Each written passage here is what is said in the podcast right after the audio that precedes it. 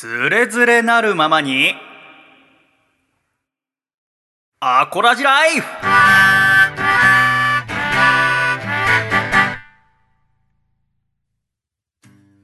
つれづれなるままにアコラジライフ。このコーナーではアコラジっ子からいただいた日々の生活にまつわるお便りやふと疑問に思ったことなどを紹介いたします。ということで、つれづれなるままにアコラジライフ2021年5月号のゲストは竹下幸之助さんです。よろしくお願いいたします。どうも、整ってますか？竹下です。よろしくお願いします。ご無沙汰しております。はい。竹下さんに前回、えーアコラジで喋ってもらったのはいつだか覚えてますか？いや、もう、結構経ってるんじゃないですかね。前回は3年ぐらい経ってるんじゃないですか。いや、そんなには経ってないから。まあ確かにあの、あれですね。アコラジ夏祭りが3年前で、はいはい、はい。その後はちょうど去年復活してから、はい。2020年5月3日はい。うん。の174回アコラジで、アコラジーズ魔法学校に入学してもらってますね。あー、すっかり抜けてましたね。そう。なぜなら、自主的には何も喋ってないからだと思いますよ。そうだ、僕が一方的に ハリー・ポッター聞かされる回だ。聞かされてるから。そうですね。そうそうそう何か。多分喋ったという実感がそれが完全に抜けてました。その前ってなると、その夏祭イりベントなんですかね。になってたから。ああ、じゃあそこ、そこの記憶になってたんだ、僕そうなんです。だから一応、いちょうど1年前、はいはい5はい月3日に喋ってもらってるんですけど、はい。これはだから、竹下さんが全然、ハリー・ポッター知らないということで、はい。私は逆にハリー・ポッター中学生の時からずっと読んできましたから、その知識を授けようということで、高吉ダンブルドアになって、えーハリー・ポッターの話をしたわけですけど、はい。私今回このアコラジーズ魔法学校の校長職をちょっと降りようかと思ってあららるんですね。らら。どうしたんですか？らしくない。本当にいやもう私はもう恥ずかしくてしょうがないもう君にあんな偉そうな顔してはい。ハリー・ポッターについて語ってたのがねああ、もう語られましたよ、それはもあのー本当に先々週ぐらいに最近その「ハリー・ポッター」を英語で読み始めて確かにこう昔からその日本語訳もいいけれどもお原書で読むとより面白いよみたい。ないのは聞いてて、はい。でじゃあ読んでみるかと思って、えー Kindle で英語版の「ハリー・ポッター」を買って、はい。でかつ Audible ってあの朗読してくれるサービスあるでしょ、あはいはいで私あれ好きだからあれで、えー英語版の「ハリー・ポッター」の朗読あっちの俳優さんが喋ってるやつを購入して要はその英語を、うん朗読を聞きながら英語のやつを読んでたんですね、はい。でそれ読んでたらあ意外とやっぱ分かるなと思って楽しいなと思ってたら途中まああ君に喋ったのはその奇跡の3章って最初の3章どんだけ素晴らしいかってはい。ハリー・ポッターってのはあ普通のお一般のマグルって呼ばれる人に育てられてそこから急にこう手紙が届いてあなたはおホグワーツに入学認めますってきて、だけどそのダーズリーのお父さんがあその手紙をハリーに読ませないようにどんどん捨ててだけどどんどんフクロウが家の中の隙間という隙間から入れてきたりうん。卵の殻の中に手紙入れてきたりとか、それで家にいるのが嫌になって、えー嵐の夜にえー掘ったて小屋みたいなとこ行ったらそこにハグリッドがやってきて「ハリー君は魔法使いなんだよ」っていうとこまでの話をしたんだけど。はい。で、まあ、そこまでは普通に英語でも読んでてあそうだよねと思ってでその後ダイアゴン横丁っていう魔法使いの商店街みたいなところに買い物に行くんですよね。うんうんそのホグワーツに必要な教科書だったり、えー魔法の杖だったりを買うんだけどハリーがそこでローブ制服を買ってる時にハグリッドがその間にペットショップに行ってあのー袋を買ってくれるんだよ。誕生日プレゼントだっつってでその誕生日プレゼントを買ってくれてでそのヘドウィグのカゴをハリーが抱えるわけはい。ものすごく大きなカゴででえーハリーは頑張って持つんだけどそのおカゴの中で真っ白いフクロウが「眠ってます」っていう英語の文章があってはい。でそれが「ファスタースリープ with her head under her wing」って書いてあるわけ、うんうん。要はそのなんかフクロウってこう縮こまって寝る、その羽に自分の頭入れてはい。寝てますみたいな表現だと思うんだけれども、はい。この「ハーヘッド・アンダー・ハー・ウィング」っていうのを読んだ時に意味が分かんなかったんだよね、そのうんうん「ハー」ってなんだろうと思ってうんそうですよね。だってハドウィがヘルディグが男の子なのにうんうん。「ハー」って変だなと思ってでもまあ朗読だからさどんどん先に行くじゃないだから止まってる暇ないから変だなと思いつつどんどん読んでったらその5章終わって6章になったらその時はまだヘドウィグって名前ついてないわけ最初買ったばっかだから。で6章の初めに、えーハリーが「He had decided to call her Hedwig a name he had found in a history of magic」魔法史に書いてあった名前から取って、ハリーはフクロウのことをヘドウィグと呼ぶことにしたって書いてあるんだけど、ここでやっぱ「He had decided to call her Hedwig」うんでも決定的ですよね、う女の子だったんだっていう。私もこの15年ぐらいヘドウィグが男の子だと思ったから。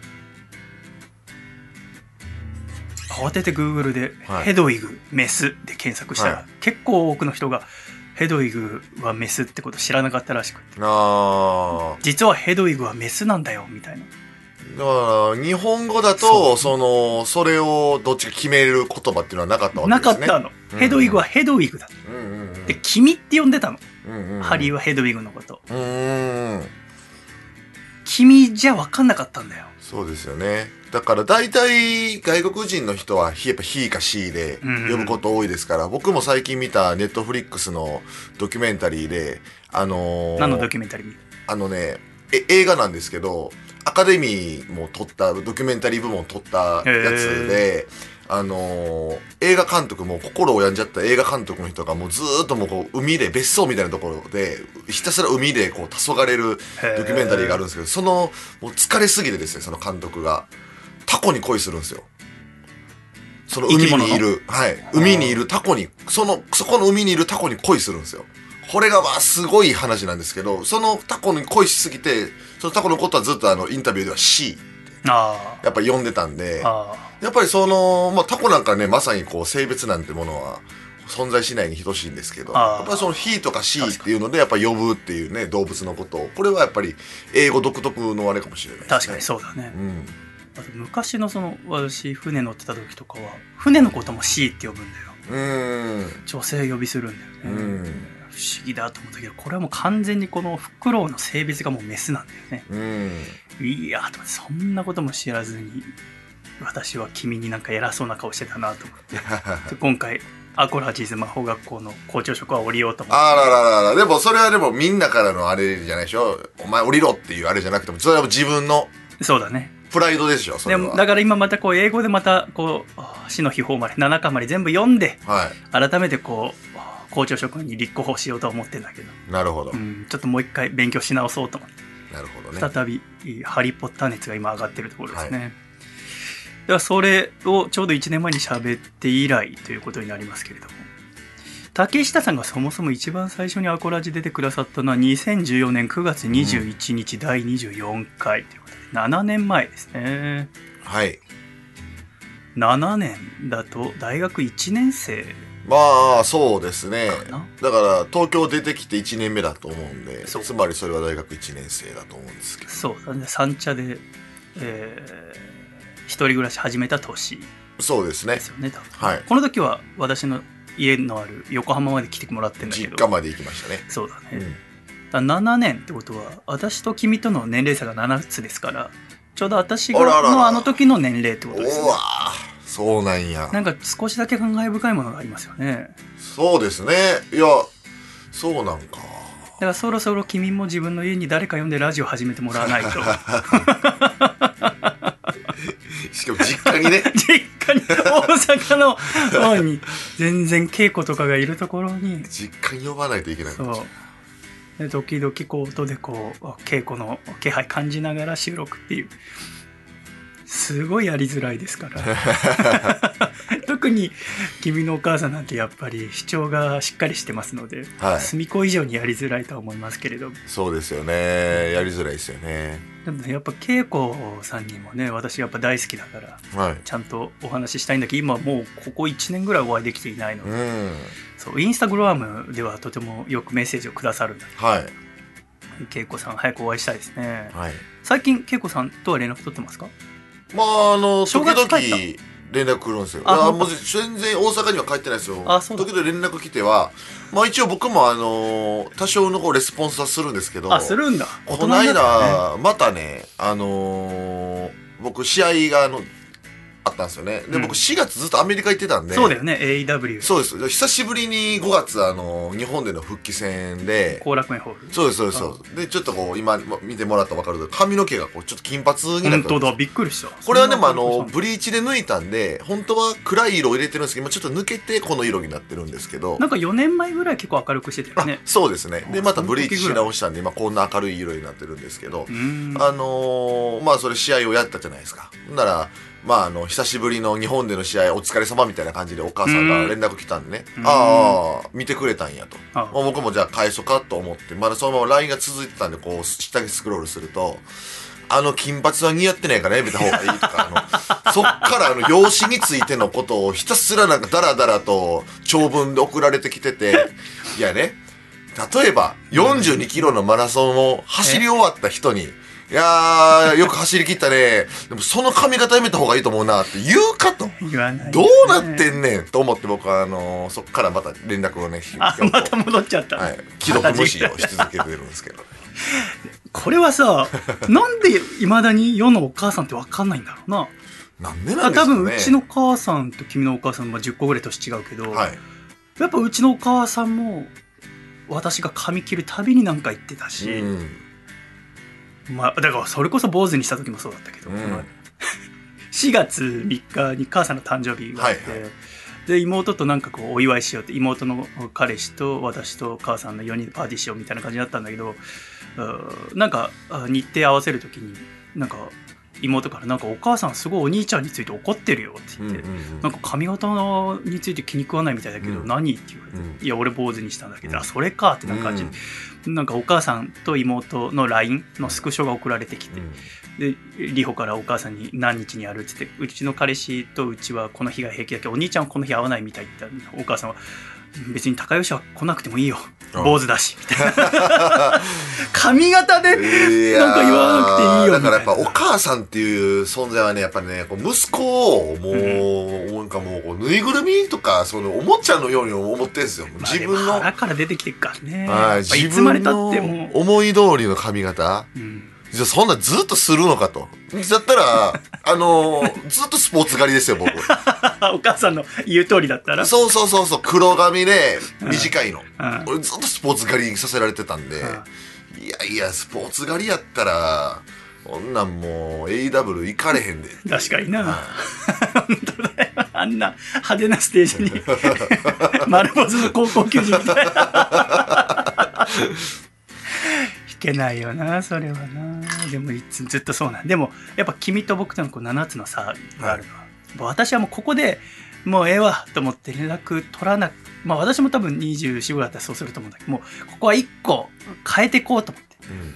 ちょっとあのあ都内のいい花屋さんで1万円の花束買ってもうでっかいやつそれうん。もう思いっきり持ってって2つ持ってってあのドア開けて「お誕生日おめでとう!」ってお母さんにこう渡してで坊主でーす。っつってこう ハット取って。もう何も言えない感じにして笑い飛ばして仲良くなったけどね、うん、そっちでもいいと思うよ。全然できると思う。まあね、うん。いやもうこれで例えばね僕がそういういやそれをね、うん。あ金髪ですってやってそうあもうこれあーってななるんだっていいけどこれまた言われる言われ続けるわけでしょ。あとはなんかほらきりないんですよ。あの加工アプリとかで今簡単だからさ、はい。なんかあんあの正常期の色とかにしてさ、はい。今実はこれでも う確かにでも年だとそれも変わってくると思う、まあ、今はでもそれで全然いいと思いますなんか本当に容姿のこととか恋人のこととか服装のこととか全部口出してくるから。そうですよね。あれはいつの全てのおか全ての息子が言ってるはずですよ。娘もそうかもしれないけど、うん言わない方がいいってことは、うんでもなんでちゃんと子育てのさあのほら子供妊娠したりすると最初に買う本とかあるじゃん。卵クラブとうん。かあれの1ページ目に書いといてほしいよね。その妊娠周期での太陽のつあれも大切だけどさ息子が大きくなっても髪型に口出しちゃいけませんっていうさ。そうですよね。書いとくべきだよいやほんとね。全員ミスしてるんだからそれで。ねえいやなんならそのお母さんなんかもねもしかしたらこう言われてきたかもしれないですからだから僕らのおばあちゃんとか。だ。ねえ、まあおそうにあの彼氏やめた方がいいだろそうそうあんたそうのるさい。スカートの丈ちょっと短いんちゃうかいみたいなそうそううるさいなーって思ってきたはずなのに。それをまた繰り返す。ってことは我々もやるのかな？だからそれは思うんですよ僕も。いやでもやらないと思うんですよね。やるのかじゃあ。いざ子供できたらやるまあ子育ての方の1ページ目書いてもら書いといてっててたら 大丈夫だと思うんですけど。そうだな。言われて気づいたけど確かにお母さんたちもそれ通ってきてるはずだもんな。そうなんですよ。まあだから今僕らはまあじゃあ僕は今アッシュ系の髪型です。それがちょっとかなと思うってことは僕らが親世代になった時の子供っていうのはもっと奇抜な髪型になってたらさすがにいやそれはっていうねことになる可能性はまあ。確かに。だってあれだよ。私があのラジオ休んでちょっと暗かった頃わざわざ恵子さんがさ私と二人でご飯食べてくれてさで君も知らないその恵子の壮絶な恋愛話を聞かせてくれたんだよ、はいはい。こんな大変なことあったけど私こんな元気やでっていう、はい。でそのまあそれそれこそいいろんな親からの言われたりとかもありながらでもそれを乗り越えての今の稽古があるのに自分の息子に髪の毛をどうなんて言ってしまうっていうのはやっぱ親になったら言ってしまうもんなのかもしれないな。よく覚えとこう。まあはい、今のうちちょっと宣言しておこう。我々はもし仮に親になったとってはい。子供の容姿や服装については何も言いません何も絶対言いません。絶対言いません。はい。子供の時はまだその分からないから僕らが決めますよ。確かに。はい。そうだね。こういう感じにしって言いますけど、うん。そうだね。もうもう少なくとも成人になったら何も言いませんもしくは もしくは自分のお金で髪の毛を切ったりする分には何も言いません。これは僕は宣言。えじゃあ何？その中学生とかこ高校生とかもまだ親のお金で髪切ってたでしょ？はい。高校生までは完全にそうですね。じゃあ高校生とかの息子とかには言うってこと？言いますよそりゃ。い 言わない方がよくないやいやいやいやいやいや自分らのね お小遣いでお金ねかけて気に入ってるなら言いませんけど僕らが親がお金を出すならそれはもうまあもうこの襟足伸ば伸ばせとか言いますよ。スポーツ狩りで襟足だけ残しとけとか言って長渕長渕ヘアにしてますよ僕は。自分の子供は。え何？襟足伸ばしてほしいの いや自分の子供はちょっと襟足襟足伸ばさせようかなええ長渕っ子にちょっとさせようかなって僕ちょっと思ってるんですよね。でもさ俺さあの 確かにその長渕っ子のイメージあるじゃん。はい。でもあの長渕さんの息子さんの蓮さんっていう素晴らしい歌うたげに一回共演したことあって、はいはでもその時襟足あんま長くなくていはい。はい長くないと思ったんだよね。そのイメージも間違えてるよ多分。まあその時点でもう23歳だったと思うんだけど蓮さんはねそうなんや。ああ容姿についてちょっといろいろありますね。まあ今宣言しましたか？らはいもう絶対言いませんもう約束いたしました。ね、はい。さあねでもやっぱほらもう周りから見ると君はその年の割にしっかりしてるとか言われがちだけどさ。へえへやっぱ私はだからそれこそちょうどラジオ始めた年のに君がなって改めて思うけど君なんてやっぱりまだにクソガキだねやっぱり俺からするとね。そうですかね、まあよく言われますけど、ね、言われるでしょなんかしっかりしてるとか、でも、うん。私からするとやっぱ人間の価値男の価値っていうのはインターネット接続がちゃんとできるかどうかによって定まるんですよ 君みたいなのははい。もう厨房の時の私以下です。ねいやーでもあれは助かりましたよ。今僕のね我が家でネットがつながってるのはシャイボーイのおかげですからね。しかも三茶の時もそうでしょ？三茶の時もそうでしたね。いろんな接続もそうだし今後の人生が心配だよ。もし仮にさ君と僕とがものすごい壮絶な喧嘩してさ、もううん何年の取れなくなったらもう君一切多分ネットの世界できなくなるよ。もうずっとマックとかに行って。この間インスタ乗っ取られたでしょ？はい。で俺もう本当に子供見るような目でこいつまたやったと思ってさ。ようやるんすよね。いやーあのツイッターおかしいなと思ったんですよ。なんでインスタグラムのメッセージでツイッターに関するなんか警告みたいなの来るんだろうと思っても。あそんなのなるんだ、はい。なんか連携してたんだじあのいや連携も別にしてないのに。ゃんあそうなんだでそれがだからあれだったんですよ。ああ乗っ取った人がやった乗っ取った人のしかもツイッターの愛がよく見ると L なんですよねこれ。ああーそういうことか、はい。ツイッターにインスタグラムなんか来てそれ踏んだんだ。そうですああそういうことかそうですそういうことか。あなんかすごい来るんでなんか。これ警告で危ないですよみたいなもう焦ってすぐ踏んじゃったんですよね。ああ。焦ってすぐ踏む意味わかんないけどなんかなっちゃってるかもってことね。あそうそうそうそう。でもおかしいんですよよく考えてインスタグラムでツイッターのやつが来るっていうのがおかしいし。そうだよね。よく見ると愛が L なんですよね。いや騙されましツイッターの？たはい。ツイの？そうそうそうそうそう。ああ。れはもうお見事。あっぱれ。ー 全然いい。もうあれは騙された。綺麗にも。うもうだからあのインスタグラムのねアカウントも作り変えたんで。あ元の消したってことだよね。そう。でけ消せないんですよ。だからえ？乗っ取られた状態なんで消すこともできないんですよ。はい。全部いわゆるログインするためのアドレスとかパスワードももう乗っ取られた瞬間に変えられたんですよ。へだからもうダメ。ででー写真は残ってるってことじゃんいやで消されたんですよ。全部写真も。その乗っ取られたやつに。じゃあ私も多分数人いたはずだから私も消されたのか、はいその中にいた。思い出は消されまして。うわひどいで僕あの竹スープって名前でやってて竹下幸之助竹スープ。で竹下幸之助って名前も聞いてるけど竹スープは残ってるわけですよ。まだいまだに。あそのアカウント名はそのまま残ってんだ本物なんだけど偽物の竹スープはいてそこに。あじゃあ君はもはや竹スープじゃないんだ。僕は今アカウントを作り直したんです。もう新しくね。ゼはい、ゼロからそれはまあリアル竹スープって名前でやってるんですけど まあ僕は本物なんで。偽物っぽいよ。そうなんですよ。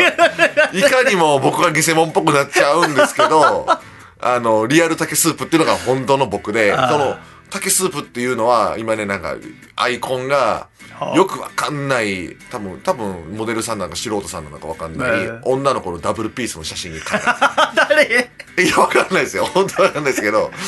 だから誰なの？みんなだから気づいてなくてそのまだフォロワーもまだ5000人ぐらい残ってんですよ。へもう頼むからフォローを外してもうこのアコラジでお願いしたいんですけど竹スープのあのなんですか報告するっていうアカウント報告するってやつがあるんですよその。ああよこれはなんかスパムですなんだかんだっていうのでこれはなりすましアカウントですっていうのがあるんですよ。あそれでもっとねみんな僕毎日報告してるんですよ なりすましアカウントです。誰になりすましてますかってまた項目が出てくるんで自分。あやってんですけど。なんせなんせその偽物の竹スープの方はもう公式マークもついちゃってるんで。あそっか。その DDT のやつで。で、で、リアル竹スープっていういかにも偽物っぽい僕が報告し続けてるわけじゃないですか。かにかなか信用されないんで。難しいなこれは皆さん、ぜひね、協力していただいてですね。はあちょっとじゃあ私も一日一回はやるわい。で、リアル竹スープに、あの、フォローしてもらえたらなと わかりまし思うんですけど、はい。たあそうですかいろいろと大変でしたねはい。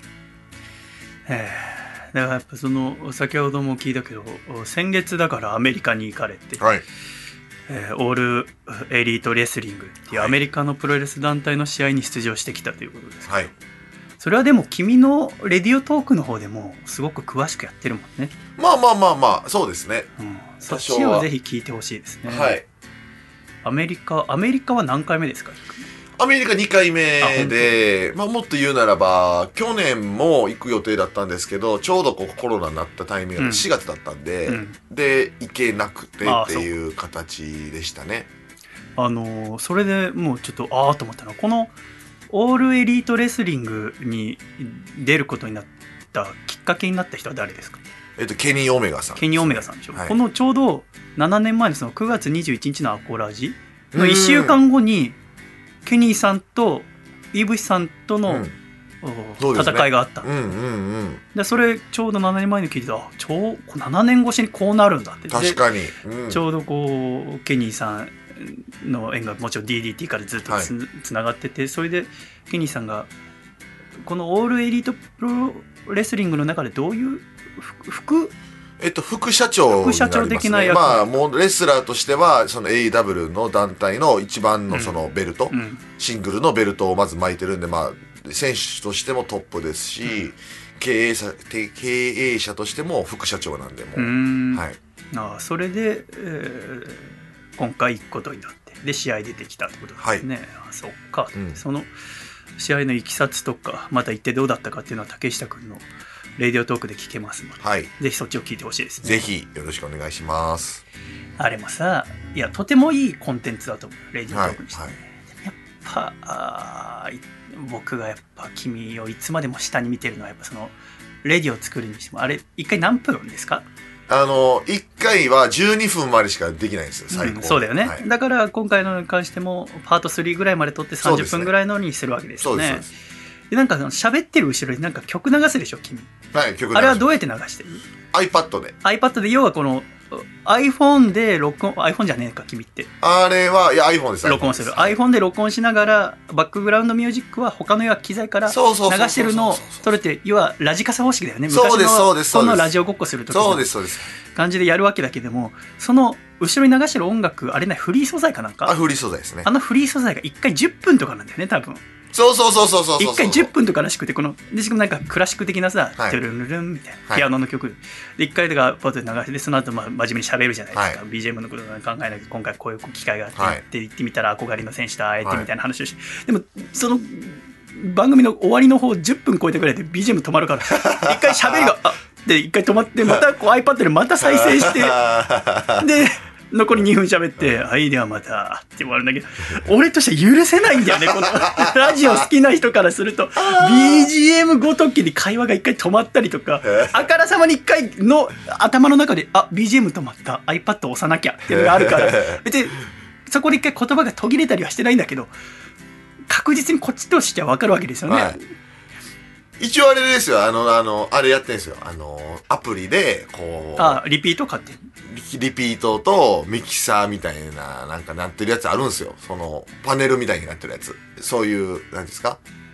Apple Music みたいなので再生してるんじゃなくて、こう、叩けば、効果音とかが出る。あサンプラーね？みたいになってるね、あ、そうそうそうそうそうそう、それ使ってんですよ。うんでも、たまにそのリピートのボタンを押し忘れてて、うんあ、止まってて、あ、止まってるわってなって、もう一回押し直して信じられないんだよ、もう私からすると。いや、全然それ言ってくれればなんかこう、しかもあんなよくわかんないフリー音源じゃなくてさ、はい12分きっかりなって作るんだから。ああー、うわ、それめっちゃ助かりますよ。そしたらもうだってさ、スタートしてさ、ピッてやったらもうそれでもうあと気にしなくていいわけじゃん。もうそれが一番助かりまます。まずよくわからないピアノの曲から始まって10分で切れて、あ、で、また喋って。ほんとそれやってもらっただってあのー一応このなんかかっこいいかなと思ってさサンプラーみたいなやつ、うん。うん。あスイアプリで。ッチいくつか用意してね、やってんすよ。あるよね。だからいつもあのもう一回あ曲止まったから押すときに、うん。あのタイトルコールのやつ押しちゃったりとかして。あ残りあと2分。いやあれ一発撮りなんで編集できないんあ、ですよ, まあそうだよね。のアプリは。だだからこう手軽っていうのもあるけど、ね。そうなんですよね。だから、残り2分、あ、今いい感じで喋ってきたなと思って、あと2分、もう一回押しな、あ押し直さないとって押したら、竹下幸之助のラジオのタイタンとかって言って、あそういう、あれも取りだめてるやつ繰り返しでやってんだ。の、その時によるんですけど一応よ用意してるんですよ。ああ、そう、あはいそうなんでもさすがにそれは取り直しまししたよ。さすがにそれは取り直しまそれした。サンプラーに入れておく必要ないじゃんだって、そんなの。一応なんかほら、スイッチが余ってるんで、なんかもったいないんで。なんだその 関西の人の考え方。あー12分の曲ね、なるといいんですけど、なかなか。本当だね。ちょっとじゃあ、ちょっと私用意しますから、それあありがとうございます。それを使います。えー、ということですけども、だからそのアメリカの話とかはぜひその、お竹下くんのレディオトークの方、その BGM と合わせて聞いてほしいんですね。ね多分笑うと思いますけど、えー今回はでもサウナについてお聞きしたいんですよね。はいはいはい。君サウナ好きになってるのはいつからですか？サウナ好きなのは、えーっと、その、好きな度合いによるんですけど、ずーっとあのー学生時代、特に中学校ぐらいから、ちゃんと。とサウナっていうものは入り始めましたね。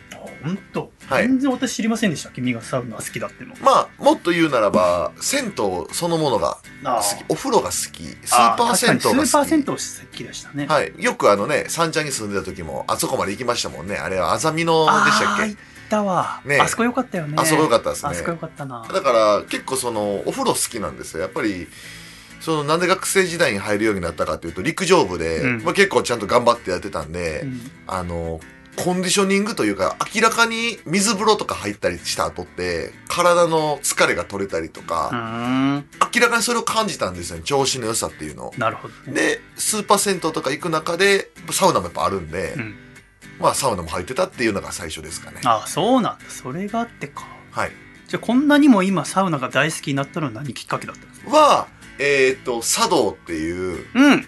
あのードラマもありましたけど、うんもともとあの、え、あの、漫画ですね。あ漫画の方かモーニング、僕ずっと読んでるんで、モーニングでやってる、今もやってるんですけど。田中克樹さんそうです、そうです。あで、あの、茶道をモーニングで読んでて、ーあねそうなんだそうです。やっぱりああいうグルメ漫画でも何でもそうですけど、すぐに試せるって一個こう、確かに面白みじゃないですか。確かだから、いつも行ってる銭湯とかスーパー銭湯で今度この茶道に書いてある入り方を試してみようと思ったのが、えー、3年ぐらい前ですか。にうーんあそうなんだはい。私もその田中克樹さんの佐渡の漫画の前のエッセイあエッセイ、はい、小はい説。の方、ああれをたまたま読んではい。それで面白いなと思ったんだよね、はいだからあれも私はサウナあんま好きじゃなくて、はい。でもたまたま手に取って読んでみたらその田中さんももともとサウナがあまり得意ではなくて、でもあることがきっかけでサウナ入るようになったらあー楽しくなってきてってうんうんうんいうことだったからちょっとサウナ知ってみたいなと思って、はいまあ、自分がその後好きになるか別にそうならないかは別として、はい。って思った時に君がサウナ好きだっていうのを覚えてて、はいえーちょっと連絡したんだよね。はい。でちょうど熊本での取材が決まってたから、うんうんで熊本にユラックスっていうはいサウナが有名な、西の聖地西の聖地と呼ばれる場所があるっていうのを知ってたからそこ行ったことあるかって聞いたらもちろんあるってことで、はい。あそうなんだっつって。じゃあ私もそこちょっと行ってみようって、えー言ったらあー泊まることもできるよって君から聞いたから、今回そこに2泊してしっかりサウナについて学んできましたけどね、そこにも茶道の本もはい。漫画もたくさん置いてあって、はい。えーしっかり入ってきましたけどあそこすごいとこですね。あそこはすごいです。もちろんお風呂な、なんや、すごいのは、サウナ、まあ、その話は後でするとして。うんまずご飯も美味しいし、しい。寝る場所もあって、料金も安いし、漫画もすごい量あるし、漫画もすごいおしゃれだしね。おしゃれだし、綺麗だし。綺麗ですよね。そう。で1泊3000円ぐらい泊まれるし。うんはい。あそこすごいとこだなと思って。そうですね。あのあそこ作ったオーナーの人のインタビュー読んだことある？あ、ありますあります。有名ですよね。あそうなんだはい。私知らなくていや2代目でユラックスのね、うん。でその先代お父様がもともとあそこでうー銭湯みたいなものやってて、はいでえーその今のオーナーはだから若い時に映画学びたくてアメリカ行って、うん。でそのアメリカで暮らしたんだけど日本親父がもうし死にそうだって言ってきてあのユラックス継いでくれって言って帰ったら全然親父ピンピンしてたって言って、うん。嘘つかれて。でもまあいっかって思ってやってたんだけどもだんだんそのおヨガの方のスタジオをやるのがに熱心になって福岡にヨガのスタジオをやってそしたら親父にうちのこのお熊本のユラックスもっとちゃんとやれって言われてヨガスタジオの方が楽しくなってきたからいや俺はもうユラックスはいいってなってお姉ちゃんがユラックス継いだっつって。で福岡のスタジオやってたんだけどお父さん亡くなってでお姉ちゃんが継いだんだけどお姉さんも亡くなってしまって、じゃああ自分があこの先え頑張らなきゃかっこ悪いっつってまた熊本に戻って2015年の12月ぐらいに継いだところその4ヶ月後に熊本の地震があって、うん、そでね。でそれがきっかけででもその時にへこむんじゃなくて熊本の地震で本当にたくさんの人が熊本を助けてくれたと。でまた熊本に注目してくれてるってこんな言い方はするのはなんだけど熊本がこんなに注目されることは今後ないだろうって。うん。ならばえーこの熊本今大変だけどもこのユラックスも全て立て直して、えー今まで温泉の方がメインだったけれども、どっちかというとサウナに重きを置いた施設を立て直そうって言ってできたのが今のユラックス、はい。でそれが今西の聖地としてサウナーの間で大人気ということですか、はでも行ってみてその理由も分かった。すごく力入れてますね。はい。すごいです、本当に。びっくりしました。こんな場所あるんだと思って。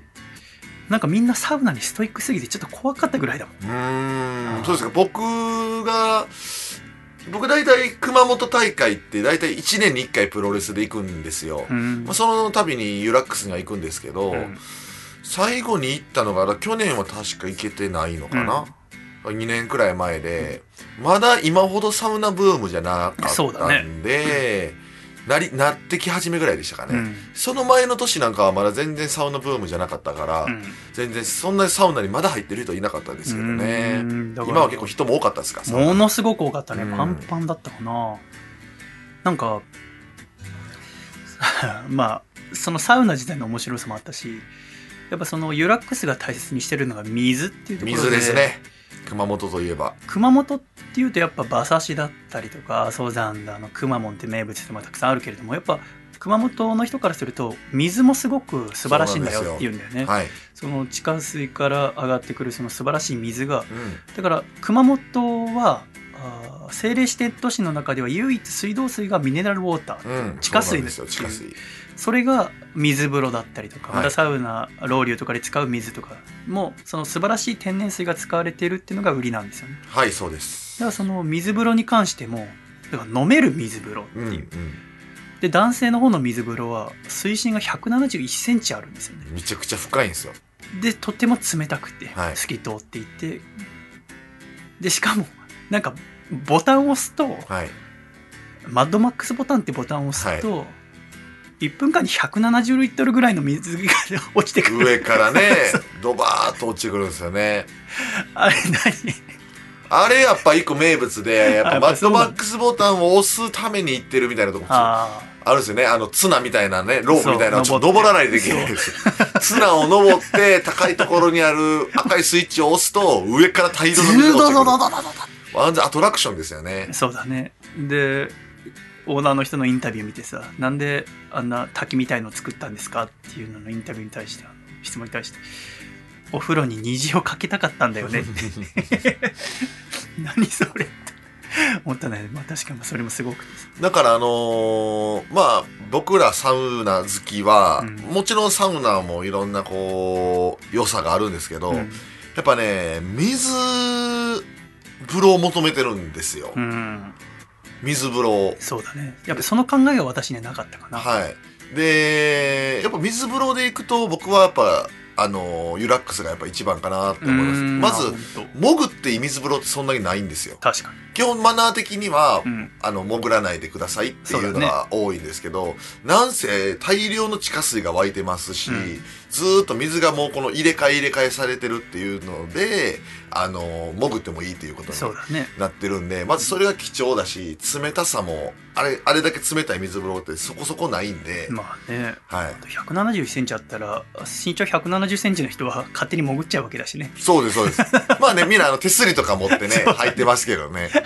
なんかさ私みたいなまだ初心者だってさ水風呂そーっと入ってギリなわけ、はい、ね最初のうちとかだからこう揺らしてほしくもないわけ。だはいはいはいそうですね。から人があんまいない時とかさ見計らってこうそーっと行くんだけど誰かがマッドマックスボタンを押すとその170 リッターがバンバンこっちにもかかるからさ冷たい水がさ「あれそうそう。だから、あのね、あの、サウナ入ったとかお風呂入った後に水風呂入ると、最初だけ冷たいんですけど、うんすぐにあの、まあ冷たくなくなるんですよね。そうだねあの、表面の体膜の温で、ようなね膜が、羽衣っていうのができるんで、あの、じっとしてたら基本冷たくないんですけど、うんそのマットマックスのあのね、水流はぶち壊してきますから、その羽衣。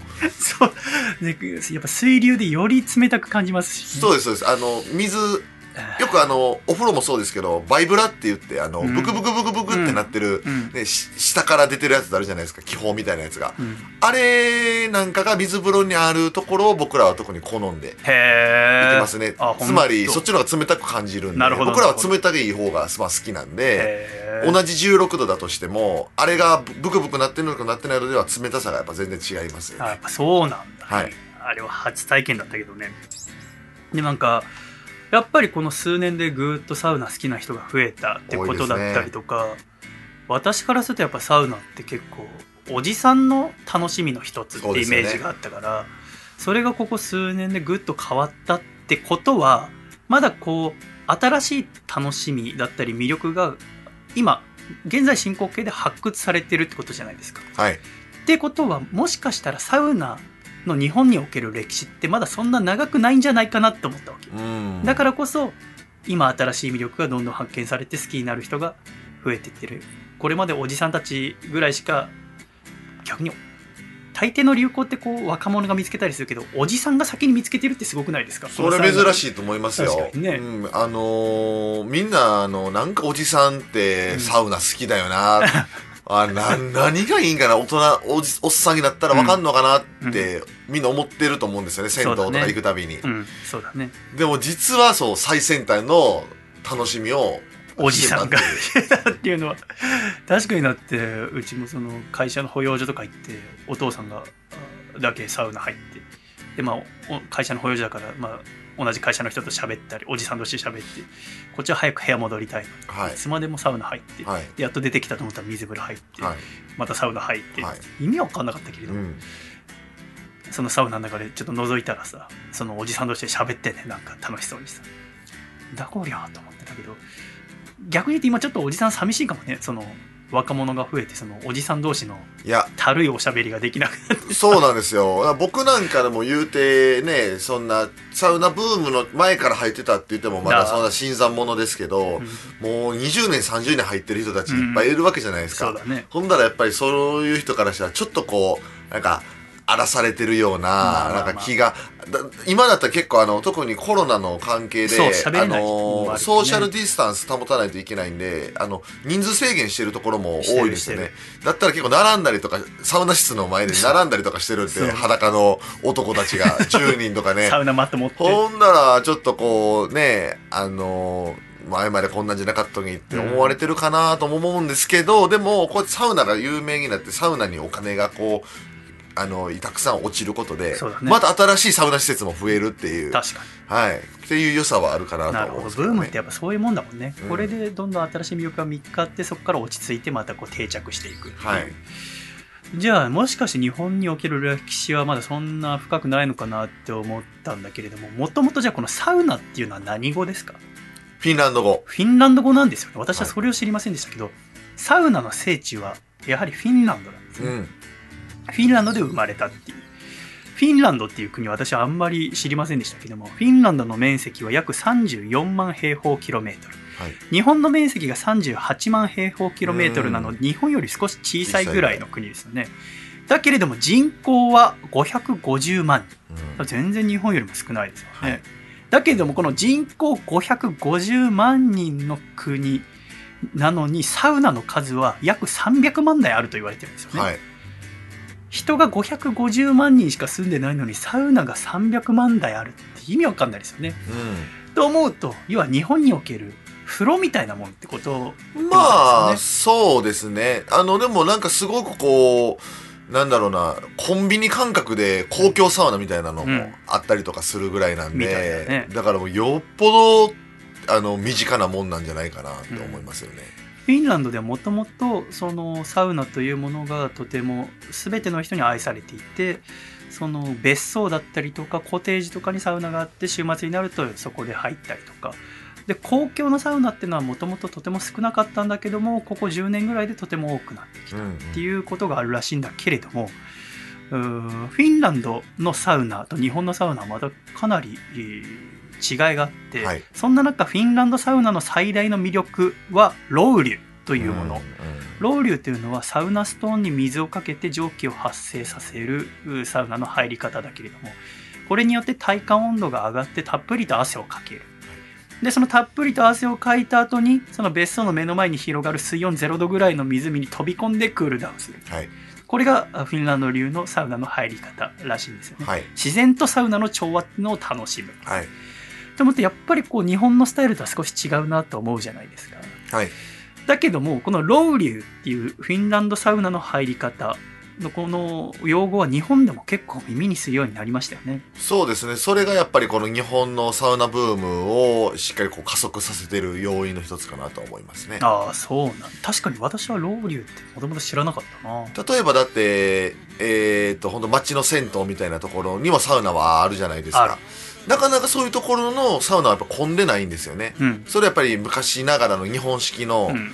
まあいわゆる遠赤外線なんですけどあのドライサウナって言ってすごいこう乾燥しててちょっと呼吸すると喉とか鼻が痛くて苦しくてっていう、あのサウナなんですよね。でそうだね。今でもあの結構そこでリニューアルというかリフォームみたいな感じうんで銭湯もそのフィンランド式のサウナにうん変えてたりとかするんですよねその日本式じゃなくて。そうだねそのロウリュのサウナに変えてたりするところはやっぱり混んでるなっていうイメージが、まあ結構話題にもなるんで、そうね、はい、混んでるなっていうイメージはありますよね。あとは最近ロウリュと同じぐらいよく聞くのがアウフグースってアウいうものフグース。はい。アウフグースっていうのはドイツのサウナの入浴法でロウリュで蒸気を発生させてそこでスタッフがタオルを振り回して熱波を拡散するはい。ただ日本ではアウフグースこのタオルでロウリュで出た水蒸気をベーってタオルでやることによって熱波をお入ってる人に当てるっていうのも含めてロウリュと呼ぶことも多くあるそうですね。だからフィンランドの人の入り方っていうのはお風呂入るとき結構静かに入るんだってサウナを神聖なものとしてはい。しその浴室内っていうのかなサウナの中も照明とか基本なくて暗くて会話とかもせずに静かに入るだけどこのスタッフのこのパフォーマンス的なのも人気なのはドイツのものらしくてはい。だから日本のサウナっていうのはこのフィンランドのもそうだしドイツのも入ってるっていうやっぱり日本のサウナっていうのは日本のサウナとしての文化が新しく今生まれてるところなんだと思うんですよね日本人の得意なところですよね。いろんな国の文化を入れて、それを日本のものにしてしまうっていう、本当だねもうブレンド上手。本当にそうだよね、はい。だから、やっぱ最近そういうサウナ見ててよく聞くのはこのロウリュとかアウフグースって。アウフグースって結構言うとこ増えたよね。なんか、あ、そうですね。多分サウナがの知識をみんな知ってきたから、まあこれまでアウフグースも含めてロウリュっていうとこ多かったけど、アウフグースはアウフグースだよ。ロウリュはロウリュだよ。みたいな人が増えたのかもしれないですけど、ねはい。あとはよく聞くのはビヒタね。ビヒタ。葉っぱ。ベルに、ウの点々にいで、ビヒタですけども。白樺の枝葉を束ねたもの。はい。こんなん見たことなかったけどね。私も初めて、あの、ユラックスに見ましたけど、結構置いてるらしいですね。あのー結構置いてますし、今はね、まあ、これこそサウナブームの、あの、賜物ですけど、ビヒタも簡単に手に入れれるようになりましたからね。えーあビヒタジャパンっていう、何さ、アディダスジャパンみたいな。ビヒタジャパンっていうまあ会社というかあれがありまして、へー簡単にネットで注文できるんで、タ？あのーサウナーの方は、お家にえ？ー一つビヒタを買われること多いですよ。あのービヒタってその言えば、葉っぱの束、まあ花束みたいな葉っぱの束なんですけど、諸葛亮米が持ってるみたいなやつ。ああ、そう そうそうそうそう。ただね、あれをね、パサパサパサパサ、まあ、体に当てるんですよ。当てるんだね叩いたりとかすると、発汗作用があったりとか、アロマの効果で、うん匂いもいいんですよ、ね。香りも楽しめるんだよね。ただ、すごい葉っぱ散らかっちゃうんで、あ、そうなんだ。あの、なんか、いわゆるこう、洗濯網みたいなのに入れて、あの、入れる方が多いですね。あそれでパサパサやるんですけど、あのお風呂、自宅のお風呂なんかにもそれがあると、すごいね、こう、匂いもいいんで、へお風呂に一一本置いとく方多いですね。ービヒタ。あ、そうなんだ。確かになんか壁にかかっててさ。だから今後あの、ち父の日とか、あの、ビヒタが、をプレゼントするのとれか、いいんじゃないかなって。確かにかぶんないしね、会社の上司とかにもさ。そうそうそうそうそう。そんな値段もしなそうだし、白樺の値段あ3 4千円とかあ、そんくらいで買えるんだ。だからはい、ビヒタいいね、確かに。はい、だからあの上司の方がね、うんサウナ好きとかなんかそういう情報があったら、ビヒタとかあげたらめちゃめちゃ喜ぶと思いますよ。父の人かな。すごいセンスのいい部下だなってなると思うんですけどね。確かにな、はいい、いこと聞いたわ、それ確かに。とこうね、その海外のおサウナ用語みたいなのもどんどん日本に入ってきてる。はい。やっぱこの人気の理由ってのを見てみると、これまではただこう座って我慢するものみたいなイメージがあったけども、うんそうではないんだよねっつって。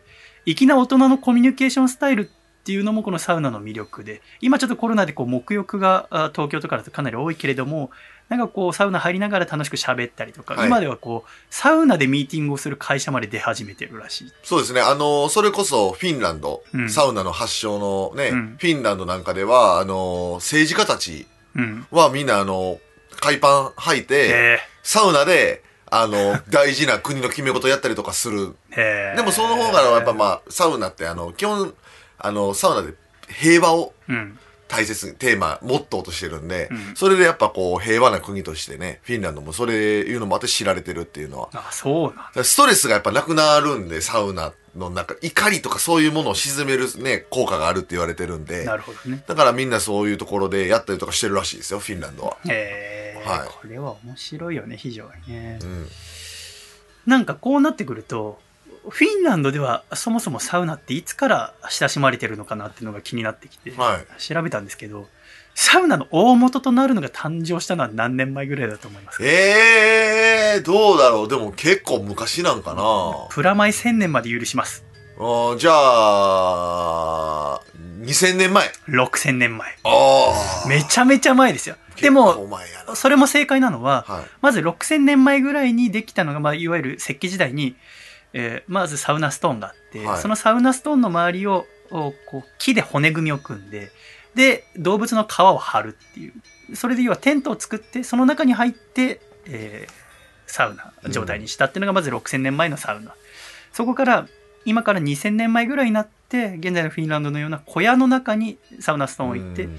サウナにみんなで入るっていうスタイルができただから今の形のサウナができたのは今から2000年前で正解ってことですよねじゃあ日本はいつからサウナが普及したと思いますか？いやー、本当にブームになったのはここね56年だけど。サウナっていうものはできた。でもやっぱ遠赤外線だから、日本のやつは基本的に。そうあのー遠赤外線サウナっていうのがやっぱ最初結構多かったよねホテルはい。だから、いわゆるストーブとうん。かそういうのになってくるから、そ少なくともストーブとかっていう機械がないとダメなわけですもんね。そうだね。1950年ぐらいじゃないですか。ああ正解だね。合ってます？いや、僕結構勘で言ってますけど。合ってるね、はい。合ってるね。これはあああんまりああ正解されるとびっくりしちゃうね。こっちはあの笠倉で慣れてるから。いや、ななんか僕の、その、古い情報として知ってるのでいくと、1970年代とか80年代、70年代のあの、あの、読売軍とかうん。の人たちがよく好んでサウナに入ってたっていうのを見たことがあるんですよ。あってことは、まあ、その少し前くらいななのかなっていうので今まとてもいい読みですよ、はい。あのねまず日本にサウナが普及したのは東京オリンピックに大きく関係があるんだ。うんうん前回の東京オリンピックですうん。ね、うんうん。あのね日本サウナ協会によると日本に本格的なサウナ施設ができたのは1956年。昭和31うん年。まず1951年に東京の銀座に東京温泉っていう温浴施設を中心とした娯楽施設ができたんだって。はいはいはい。だからイメージとしては大江戸温泉みたいな感じかな、はまだ1951年っていうと戦争が45年に終わってるからまだ6年ぐらいしか経ってなくて戦後間もない頃で熱海とか箱根といった温泉場に東京の人が出かけることなどはまだとてもできない時代だったと、うんそこで都心に温泉が入れる場所があってもいいのではと考えた好み宇治都市さんが銀座にオープンしたのが東京温泉という施設だったうん。でこれがすごく成功したんだってさはいはいはいはい。でこの好みさんって方はクレー射撃の選手でもあってほうほう。1956年に開催されたメルボルンオリンピックに選手として出場したんだってだはい。からそのオルオオーストラリアのメルボルンでのオリンピック行った時にどうやらフィンランドの選手がサウナを持ち込んだらしいっていう持ち込む。むの意味よくわかんないけど、うんなんかこうサウナ入ってる選手がいてうんそれを見た好みさんがこれはいいと思って、えーオリンピックが終わって帰国してすぐにこの銀座に作った東京温泉っていう施設の中にサウナを作ったんだ。ってうん。で最初のうちはトレーニングを終えたアスリートたちがウエイト調整用にこの東京温泉のサウナを利用したうん。やっぱアスリートなんだね。アスリートが入るとあこれだとすごくコンディション整えやすいウエイトも調整しやすいということで、えーそのメルボルンオリンピックの4年後1960年のローマオリンピックでも体重コントロールのためにサウナが大いに利用された。うんそして迎えた1964年。4年後の64年の東京オリンピック。の時に選手たちからサウナを要望する声が高まって選手村にサウナ施設が作られたでこのサウナ施設が各国の選手たちからもとても好評で評判は評判を呼んででさらにフィンランド大使館の強力なバックアップなどもあってサウナというものが日本全国に広がっていったっうんていうのが日本におけるサウナの歴史の始まりらしい。うんということは日本におけるサウナの歴史っていうのはまだ60年ぐらいってことですよね。うんうんとなるとやっぱり今になってもうまだ新しい魅力が発見されているっていう理由も納得できますよね。はいえー日本での今言われているサウナの適切な入り方っていうのはどういうものが提唱されてますかね？えっとまあ僕らサウナーのわかんないですけど入り方としては、えーまあ、まあ順番があるんですよね。順番。はい。まあ簡単に言うとサウナ水風呂休サウナ憩水風呂休憩。これがワンセット。これがワンセット大体最初のサウナが8分から12分ぐらい。そうですね。まああの本当に暑いサウナもあるんで、全然あの 5, 5分ぐらいでもう暑いなしんどいなってなるようなところもあるんで、僕は結構そのまちまちなんですけど。なるほど。はい。でそれ入った後にえー水風呂をやかけ湯をしたら水風呂にもドボンといっちゃうような感じででまあ大体2分ぐらいでっていうそうですね。これもまあ本当にそのあの体調とか、うん。全然あのサウナも水風呂も無理しないを基本モットーにして。そうだね、はい、水風呂ももうあ寒いなと思ったらもういいと思うんですけど、まあ、1分くらいはなるべく我慢我慢するような形で、でその後に、大体銭湯とかに行くと、なぜかあのー海辺とかにあるような、あの ー白い椅子とかがあるじゃないですか。ある。あれ、多分サウナ入らない人って、誰がこんなところに座るんだな。確かに。絶対座りたくないもんだって裸の人同士が座るんだもんね。そうですよね。うんあの露店のね、ところとかにあるじゃないですか。ある。誰が座るんだろうと思ってたと思うんですけど、あれサウナ入る人が座るんですよ。もうユラックス満帆だってあそこ。満帆ですよねみんな座ってねえ、そうなんですよね。だから。まあ、そのいいサウナ施設っていうのは、まあその、まあサウナがいい、水風呂がいいっていうのも含まれてるんですけど、その、整いスポットってよく言われるんですけどね、そのうん、休憩するベンチ台がどれぐらいあるかとか。それも結構、あの、吟味されるんですよね。だっなてね、あの、椅子が2個とか3個とかしかなかったら、もう、それ、座るところがないってなるとね、なるほどね。いくらサウナが良くても水風呂が良くても、その休憩できるとこがないとワンセットとして成立しないわけだから。そうですね。で、これをワンセットとしたら、大体これをまあ、2、3回繰り返そうですね。まあまあ、あ。一般的なのは3セットですかね。なんで、大体じゃあサウナをじゃあ8分入ったとして、うん水風呂2分入ったとしたら、それで10分ですよね。で、そうですね。休憩は大体ね、人それぞれよりますけど、まあ10分ぐらいするんですよね。だから20分。だからそれ3セットやれば大体1時間です、ね。なるほどね。はいなるほど、なるほど。確かに、いろんなあ銭湯だの、おサウナとか行くと、サウナの入り方って最近はこう、書いてあったりしますよね、壁とかに。多いですね、書いてるとこそれの標準が今竹下さんから伺ったような入り方あでしたねやっぱりね、はい。やっぱサウナもおその施設によっていろんな種類があって複数のサウナが置いてあるところもあれば一つだけのところもありますけれども、そうですねまあ、一番うーん。オーソドックスなものだとお乾式サウナと湿式サウナ乾いたサウナと、お湿ったサウナまあ、いわゆるさっき言ってた日本式とフィンランド式みたいな形ですね。そうですね。えーまずフィンランドタタイプの乾式サウナっていうのは室温がまあ大体80度から100度ぐらいあってで湿度は10%程度。いわゆる高温低湿っていうのがフィンランドタイプのサウナ、湿式サウナっていうのはミストサウナとかスチームサウナと呼ばれるもので、えー温度は40度から60度ぐらい湿度は80%から100%程度。低温高湿なのがこのお湿式サウナの特徴ですけれども。だからそのサウナによって特徴はいろいろあるわけだけれども例えば最近まあどっちも入る人多いですけどそのフィンランドタイプのサウナに入る人で長く入っていたいよ。だけれどもうん大体まあなんていうの？なんかあれありますよねあの砂時計？砂時計、はい。が1回12分とかその時計にもよるんですけど、大体、えー、12分か10分かのやつが多いですかね。ちその場所によるのかはい。なんかやっぱ私なんかだときっかり10分なので10分入りたいと思ってしまうんだけど、うんうんうん。みたいな時に12分系も結構、あ、多いですよ。あるよね。あの、時計みたいななポーンってあって、10分でいいじゃん。なんかこれ秒針なのか分針なのか 何なんだろうなと思う人多いと思うんですあれ12分系って言って、あの12分で一周する。ー、そうですそうです。っていうのが多いですね。となるとやっぱ12分ってのが一個気持ちよさの指針なのかな？いや、多分時計って12だからじゃないですか。ああ普通のだから、10 12分って入ってる人多いですよ。ああ12分系があるるから。そうだよね だそうだよねいろんなの見ると大体12分って書いてあるなんか不思議だなって私は思うんだけどもだからその時に今教えてもらったのは例えば大きなサウナとかで3段ぐらいにはい階段みたいな感じになっていると、はい。一番暑いのははい。どこの段ですか？一番上です。一番上。やっぱ暖かい空気が上に溜まるから、もっと言うならば、入り口から遠い一番上の方がああ近いですね。空気のやっぱり、あの、ドアの開け閉めで空気入れ替えするんであの、奥、奥の一番上の角とかが一番暑いですね。確かに。理論的にはやっぱそういうことだよな、だから逆に言うとサウナに入って長く入っていたいよって人は入り口の一番下に座ってればいいそうですよね,、すね。はい。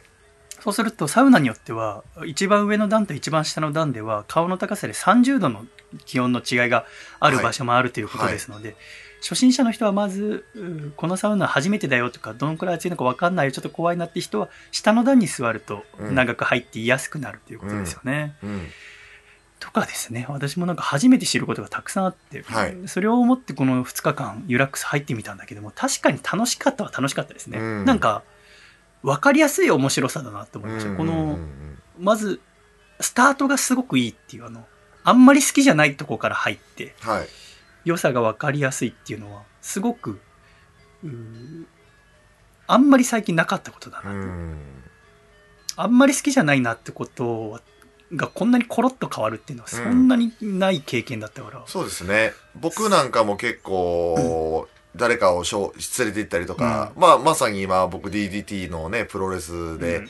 あの、サウナカミーナっていうチーム組んでて、まあ、もと、もともと名前サウナ部って、DDT サウナ部って名前でやってたんですけど、その彼ら、えー、上野選手と勝俣選手と真央選手、この3人なんですけどね、メンバーは。この3人もサウナ全然知らなかったんですよ。えー、あそうなんだ。もっと言うならば、上野うん。くんなんかに関しては嫌いだったんですよ。えー、もう、もう本当に嫌い、好きでも嫌いでもないじゃなくて嫌いだったんですよ。うん。で、僕がそれこそ熊本大会の時に、熊本ってユラックスっていうのがあるから行こうって言って、なんだろいやいや連れて行ったんですよ。あだから、その日からみんなハマって勝俣選手なんかに関してはもう今はもうサウナの、サウナ作っちゃったんでね、ーサウナ作った？千葉の館山にサウナ作って、シーサウナシャックっていう、あのー貸し切りサウナ作って、これがもう今めちゃくちゃ話題になって、サウナ界で。もう今大人気で予約も取れないような感じへで。ーその、そこら支配人なんですよ。いやそうなの？プロレスラー兼サウナの支配人になっちゃって。だから、それは2年、3、2、3年前の話なんで、人生変わりましたよね。勝俣はね、そうだねサウナ入って。へえ、勝俣さん勝俣さんはそれこそそのラジオ始める前 DPG 入った時に DPG の初めてのイベントかなんか新規版ファーストリングでやるっつって、はい。その時リング作ってくれたりなんかこういろいろ整えてくれたのが勝俣さんだったんあだねあ、その時からもう整わせてたね。我々のステージ整ってわせてくれてそうそう今もねだってお客さんを整わせてるわけだもんね。そうですそうです。整わせるの好きなんだね。整わせるの好きなんです、その時から。だって、勝俣なんかだって、サウナ好きになって1年ぐらいで、それこそ熱波師さっき言ってたアウフグースですね。熱波師の資格も取ったりとか、へはい、サウナアドバイザーみたいな資格も取ったりとか、今、サウナに関する資格は全部持ってますよ、あ彼が。本当、はい。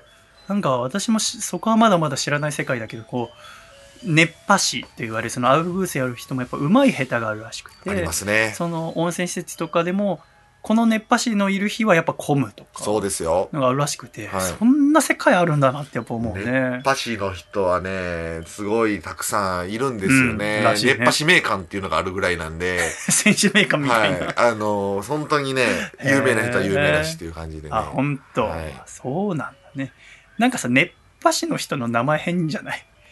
で、あの、さ個性強い人。私が見たであれだけかもしれないけどなんかマグマ高橋みたいな。さはい。ボディビルダーみたいな。つけがちですね。は まあ、熊本だからの可能性もあるけど、はい。朝田近くはいでもなマグマ高橋。なんか、その日、私が行った日の1日目からなんか、マグマ高橋の引退セレモニーみたいな。なんか、ユラックス辞める日かなんい、かで。南海の大南ホールにて、マグマ高橋の引退セレモニーを行いますみたいな。私は知らなかったから熱波師とか。なんだマグマ高橋って思いだから、僕も、あれどこだった？北海道、ニコリフレかどっかで、その、熱波師のそこでずっとやってた熱波師の方が、外国人の方だったんですけど、うんが国に帰られるっていうので、あの、本日が最後なんですっていう。で、僕ら試合の後に行ったんで、一番遅い時間に行ったんで、そんなにその人最後のうラストの。国に帰る前の、で、片言であの、あの、今まで皆さんありがとうございました。えーでは今から熱波やりますって感じでえー熱波始まった時に、やっぱり僕は初めてその人に会いましたけそど、常連さんは毎日その人の熱波を受けてるんで、あ普通に泣いてましたからね。隣の人が。脱水症状になっちゃういやもう汗なのか、汗なのか涙、涙だこれはって。号泣しながら、で、頑張れよみたいな。国帰っても頑張れよみたいな。国帰っても熱波しますみたいなこと言ってましたけどね。嘘つけ。お前嘘つけ。はあー面白い。いや、本当にやっぱこう、いろんな世界があるなってやっぱ思うね。うんうんうん本当に。私はまだ、あアウ、アウフグースとか受けたことないんだけど、やっぱ、今まだ楽しみがあって。い。うん。ただこの、この辺りだとやっぱ錦糸町とかがすごくサウナが多くて、はい。今見てると、今ちょっと、それこそ緊急事態宣言の中だとアウフグースを今やってなかったりとかそうですね。お店があるからこの1年はやっぱそうですねだ。から今本当は今日までにそれを体験してから喋りたかったんだけどまだ私はアウフグース熱波受けてない状態なんで、はい。これからまだまだ楽しみがあるんだと思そうですね。うん本当にサウナはまあ、うんと語ると長いですけど。だから錦糸町なんか、僕はもともとその茶道を読んでからちゃんとサウナの入り方を知って入るようになって、ずっと言ってたのは錦糸町の、うんえっ、と、ニューウィングっていうサウナですね。あともう一個サウナ錦糸町っていうのがあって、その二つに、まあね、近いんで行ってたんですよ。そっからまあいろんなサウナ行くようになりましたけど、はい。なんかねやっぱそのあ茶道っていうまあ私は小説版君漫画版。はい。だ。けどやっぱドラマを見て行くようになったってアコラジックも言って。ああ、原田泰造さんのね、そうあれね。あれ私ちょっと見てみたいなと思ったの。今前ネットフリックスかなんかあったと思ったの。に今なくて。パラビかなんかにあるんだけど、はい。えー奈良県のラジオネーム孫悟空の呉さん、えー細見さん竹下さんシャイシャイ。はい。今回テーマがサウナということでサウナーとしてメールしなければという使命に駆られメールさせていただきました、うん。ミーハーの入りですが私はドラマ「茶道」を見てサウナに通い始めました、うん。そこから地元のスーパー銭湯に通うようになりサウナ遠征もするほどになりました。サウナ遠征って言葉があるんですね。うん。しばらくコロナでできていませんが自分の最近の贅沢は週末に大阪のカプセルホテルのサウナに泊まり夜と朝2回サウナに入って帰ってくることです。夜はぐっすり眠れて朝は頭が冴えて一日とても幸せに過ごせます大阪梅田にある大東洋というカプセルホテルでは4種類の水風呂があるのですが4種類の水風呂？はい。サウナでアウフグースサービスを受け10度のあ水温10度の水風呂に入りその横の水温20度後半の水風呂かっこぬるま湯に入るという入り方は世界が変わりますので、ぜひ大阪にライブなどで来られた際は泊まってくださいといただきました大東洋行ったことあります。大東洋もよく行きますよ。大東洋なんかはそのまさにその通りで、えっ、とまあ普通にサウナ入って冷たい水風呂に入ってでさっき言ったと休憩するじゃないですか。椅子とかに座って、うんうんうん。その休憩を水の中でするんですよああぬるま湯。ぬるいプールみたいなみたいな。それもまたなるほねどね。気持ちいいんですよね。あとは大東洋なんかはあのまあさっき言った水がた水風呂たくさんあって露天風呂のところにも水があるんですよ。よくあの、スーパー銭湯とか行くとなんていうんですかあのちっちゃいふた一人用のお風呂みたいな。あの壺みたいなやつ。壺湯みたいな。あれあれあ何んあんな感じで露天のところに水風呂があったりとかして。へでねやっっぱり露天に水風呂があるところってあんまり多くないんですけど、うんそれが楽しみの一つはやっぱり冬が本当に冷たいっていう。ああなるほどね。これがまたね楽しみの一つではありますよへねー。サウナで熱々にした状態でもうすごいキンキンに冷えた水風呂に入るっていう。うん。ちょっと上級者向けですけど結構冷たいんで。なんかこれ大東洋ってとこさっきネットで見てみたんだけど、はい。なんか私10年前ぐらいに結婚式で大阪行った時夜帰れなくなって泊まったことがある気がしたんだけど。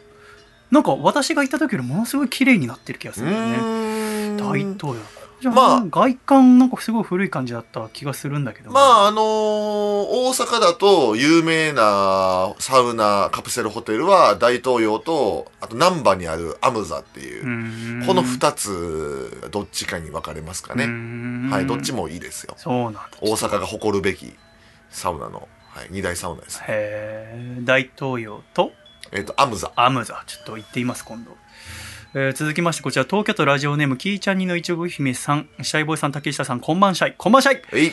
私は小学生の時にプールを習っていました。そこのプールにはサウナがついていて特に冬は寒いのでプールが終わった後によくサウナに入っていました。サウナのあまりの気持ちよさに時間を忘れて長時間滞在していたところ送迎のバスに乗り遅れてしまいお母さんに迎えに来てもらうというのを何回も繰り返してよく怒られていました。ですって。うん。小学生の時にサウナの気持ちよさが分かるんですね。うんねえ珍しいですね。またこのこの女性のサウナーっていうのはどうなんですか？これはねあのーやっぱり僕が一つこう男として生まれてよかったなって思うのはやっぱサウナがあることなんですよ。はつまりあ、でも女性の方にもあるでししょ？銭湯とかスーパー銭湯ではもちろんユラックスなんかはあれはスーパー銭湯の部類になるんで,、まあそうですね女性も当たり前のようにありますけど、うんさっき言ってたニューウィングとか、うんあー上野の北欧とか、錦糸町もたくさんそう。男しかないよね。あれはカプセルホテルなんで、うん男しかないんですよ、ねえ。そうなんだよね。これがやっぱりね男非常性専用にです。だから女性のサウナーも今すごく増えてるんで、うん多分みんなあのね女性の声がだんだんこう大きくなっていって、うん。でそういう男性専用サウナ施設では、えーと今は2ヶ月に1回とかあの女性限定の日っていうのを逆に作って1日限定とかでもすごい混むらしいですけどね。なるほどね。ああ、はい。やっぱじゃあ女性のサウナも増えてんだね。めちゃくちゃ増えてると思います、かえーえー続きましてこちら東京都ラジオネームテングアートさん、えー私も昔からサウナに挑戦はするもののただただ暑く全然耐えられないのでむしろ嫌いだなと思っていましたしかしエレカタのコント太郎というラジオ番組でエレキコミックのやついさんがサウナの入り方のレクチャーをした回がありそれがきっかけで今はとても好きになりましたうん今まで全く知らなかったサウナ、水風呂の入り方でしたが、それを試したら本当に耐えられたのです。それ以来、サウナチャンスがあれば堪能できるようになりました。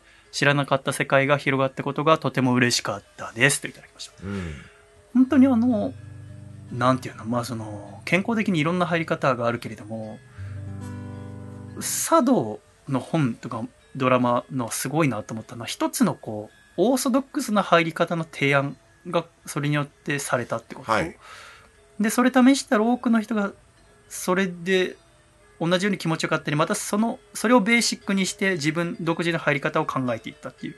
逆に言ってそれまでそこまでこう、ベーシックなものがなかったっていうのが、うん要は50年ぐらい。はいいやまたそれはそれで不思議だなっていう。うんだからこそのおじさんたちのユートピアでもあった。うんなんかその、面白いな。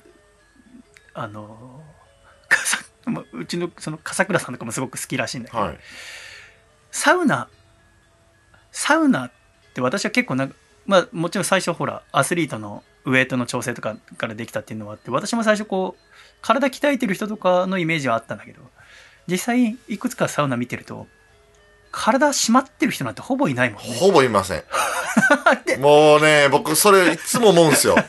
あのー、なんかこう、ダイエットに効果すごいありそうじゃないですかすごい汗出る。まあ実際、結構水分補給しながら入ったとしても、うんやっぱり水抜けるんで、うん僕なんだから筋肉量やっぱ多いんで、あの、そうだね1キロぐらいは1回のサウナでやっぱ落ちるんですよ。水飲みながらでも。うんだからなんかこう体がどんどん引き締まってきそうな感覚に陥って横パッて見るとすごい腹出た。お どうやったらそんなにお腹だけ出るのみたいな。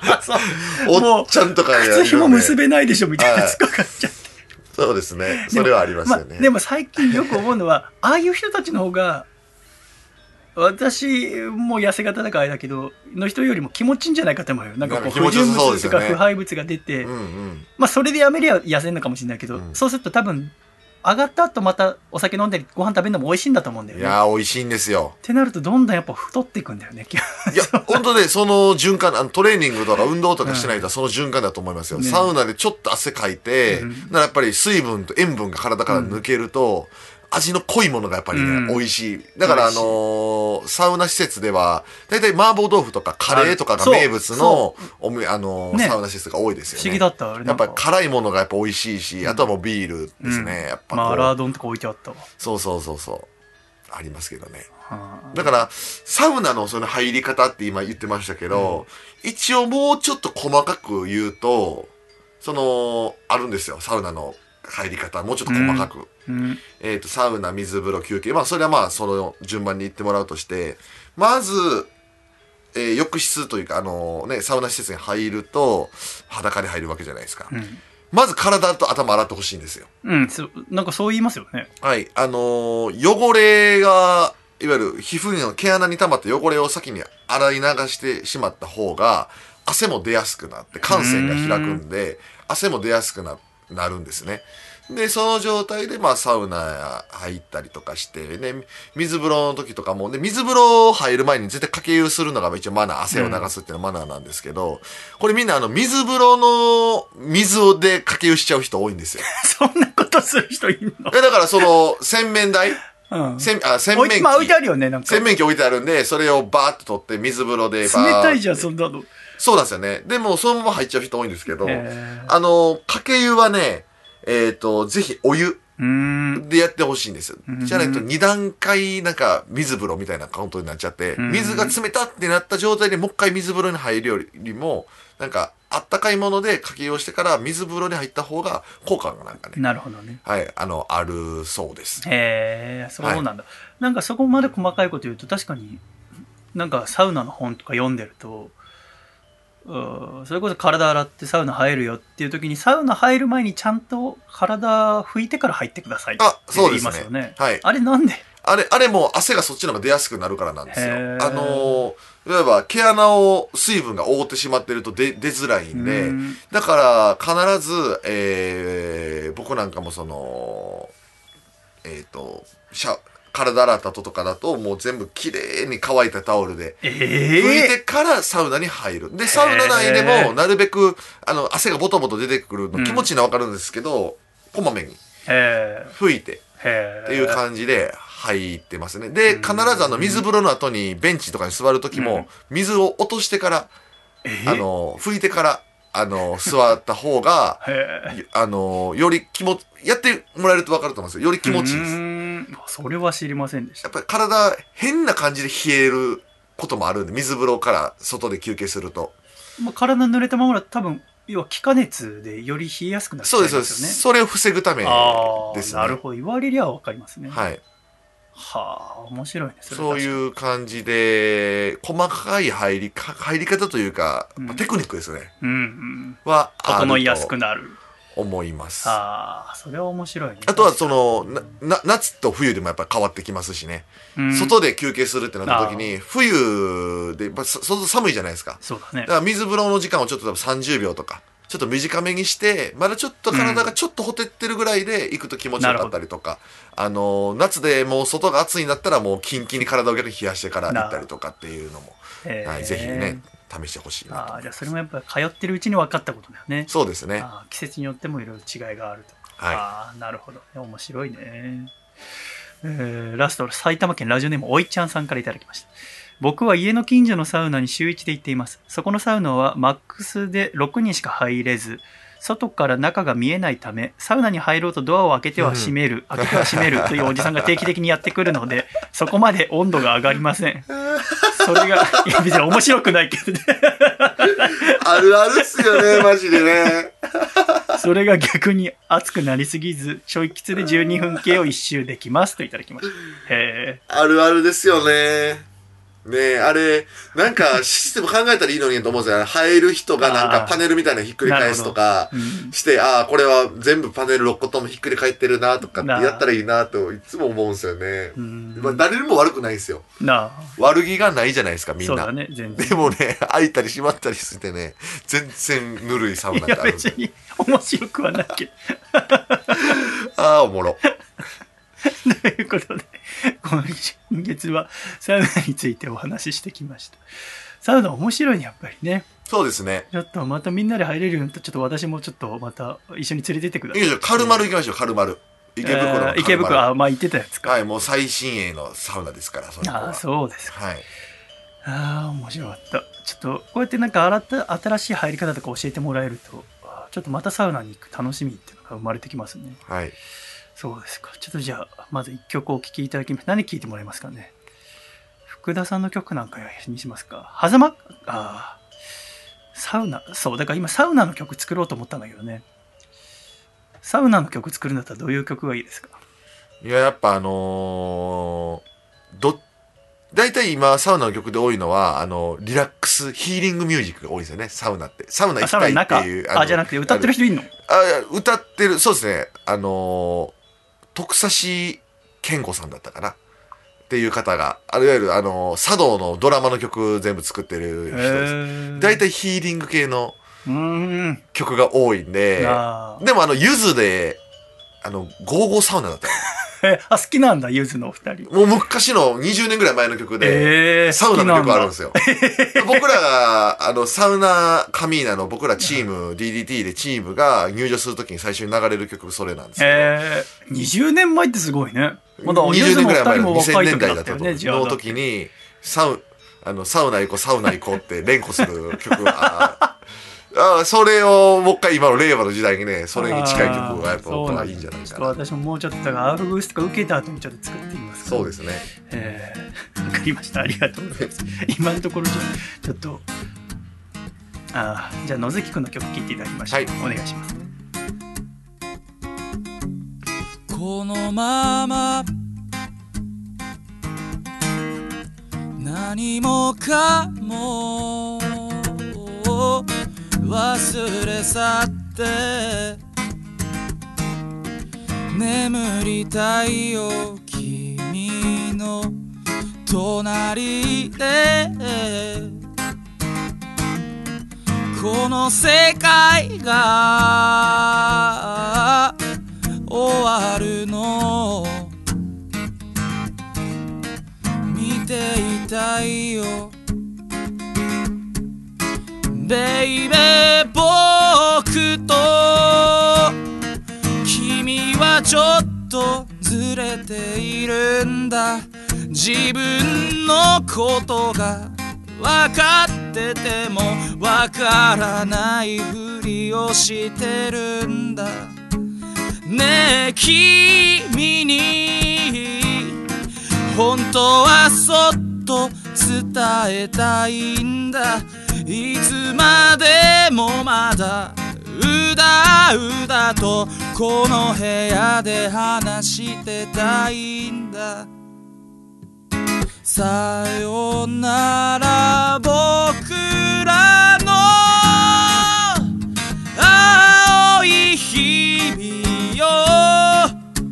三風のように去りぬ。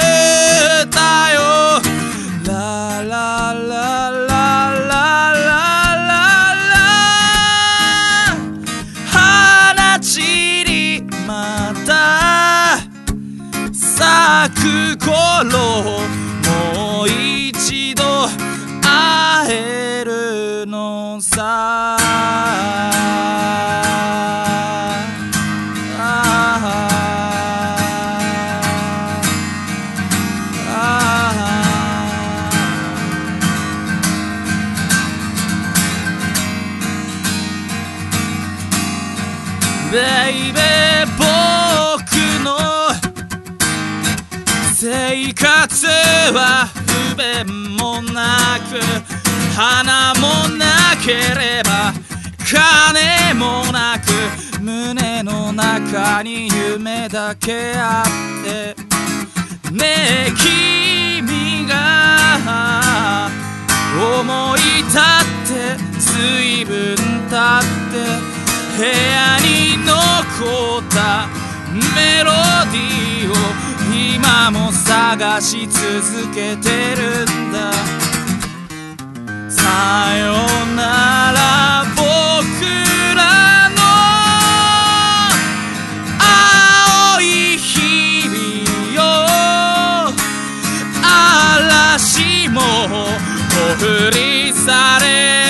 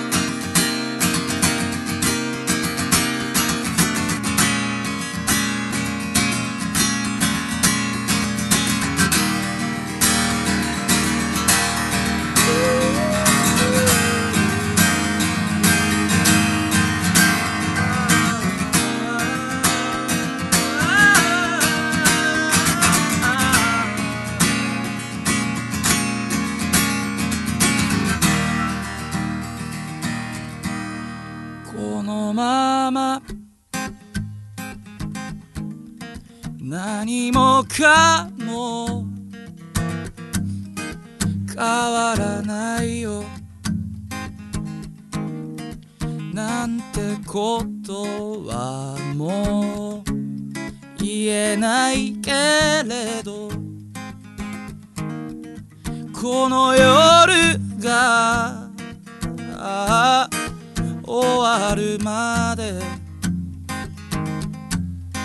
終わるまで。さよなら僕らの青い日々よ。嵐もほふりされぬ。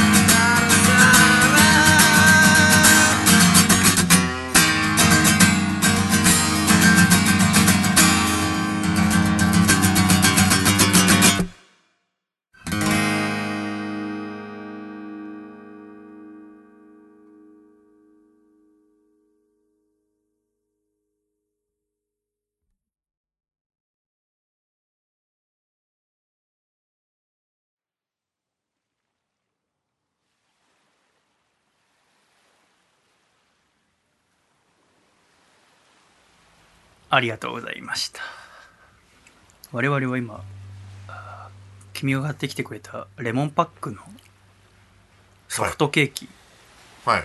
ソフトクッキーを食べてソフトクッキー私のお知ってるレモンパックじゃないですねこれこれなんか新しく出たみたいなんですよ。まあ、ぼ、僕といえばレモンパックじゃないですか。そうですねだから、買ってきたんですけど、めっちゃ美味しいですね。君と同じアパート住んでる時にもう多分一生分のレモンパック食べましたもん。行ったらあるから。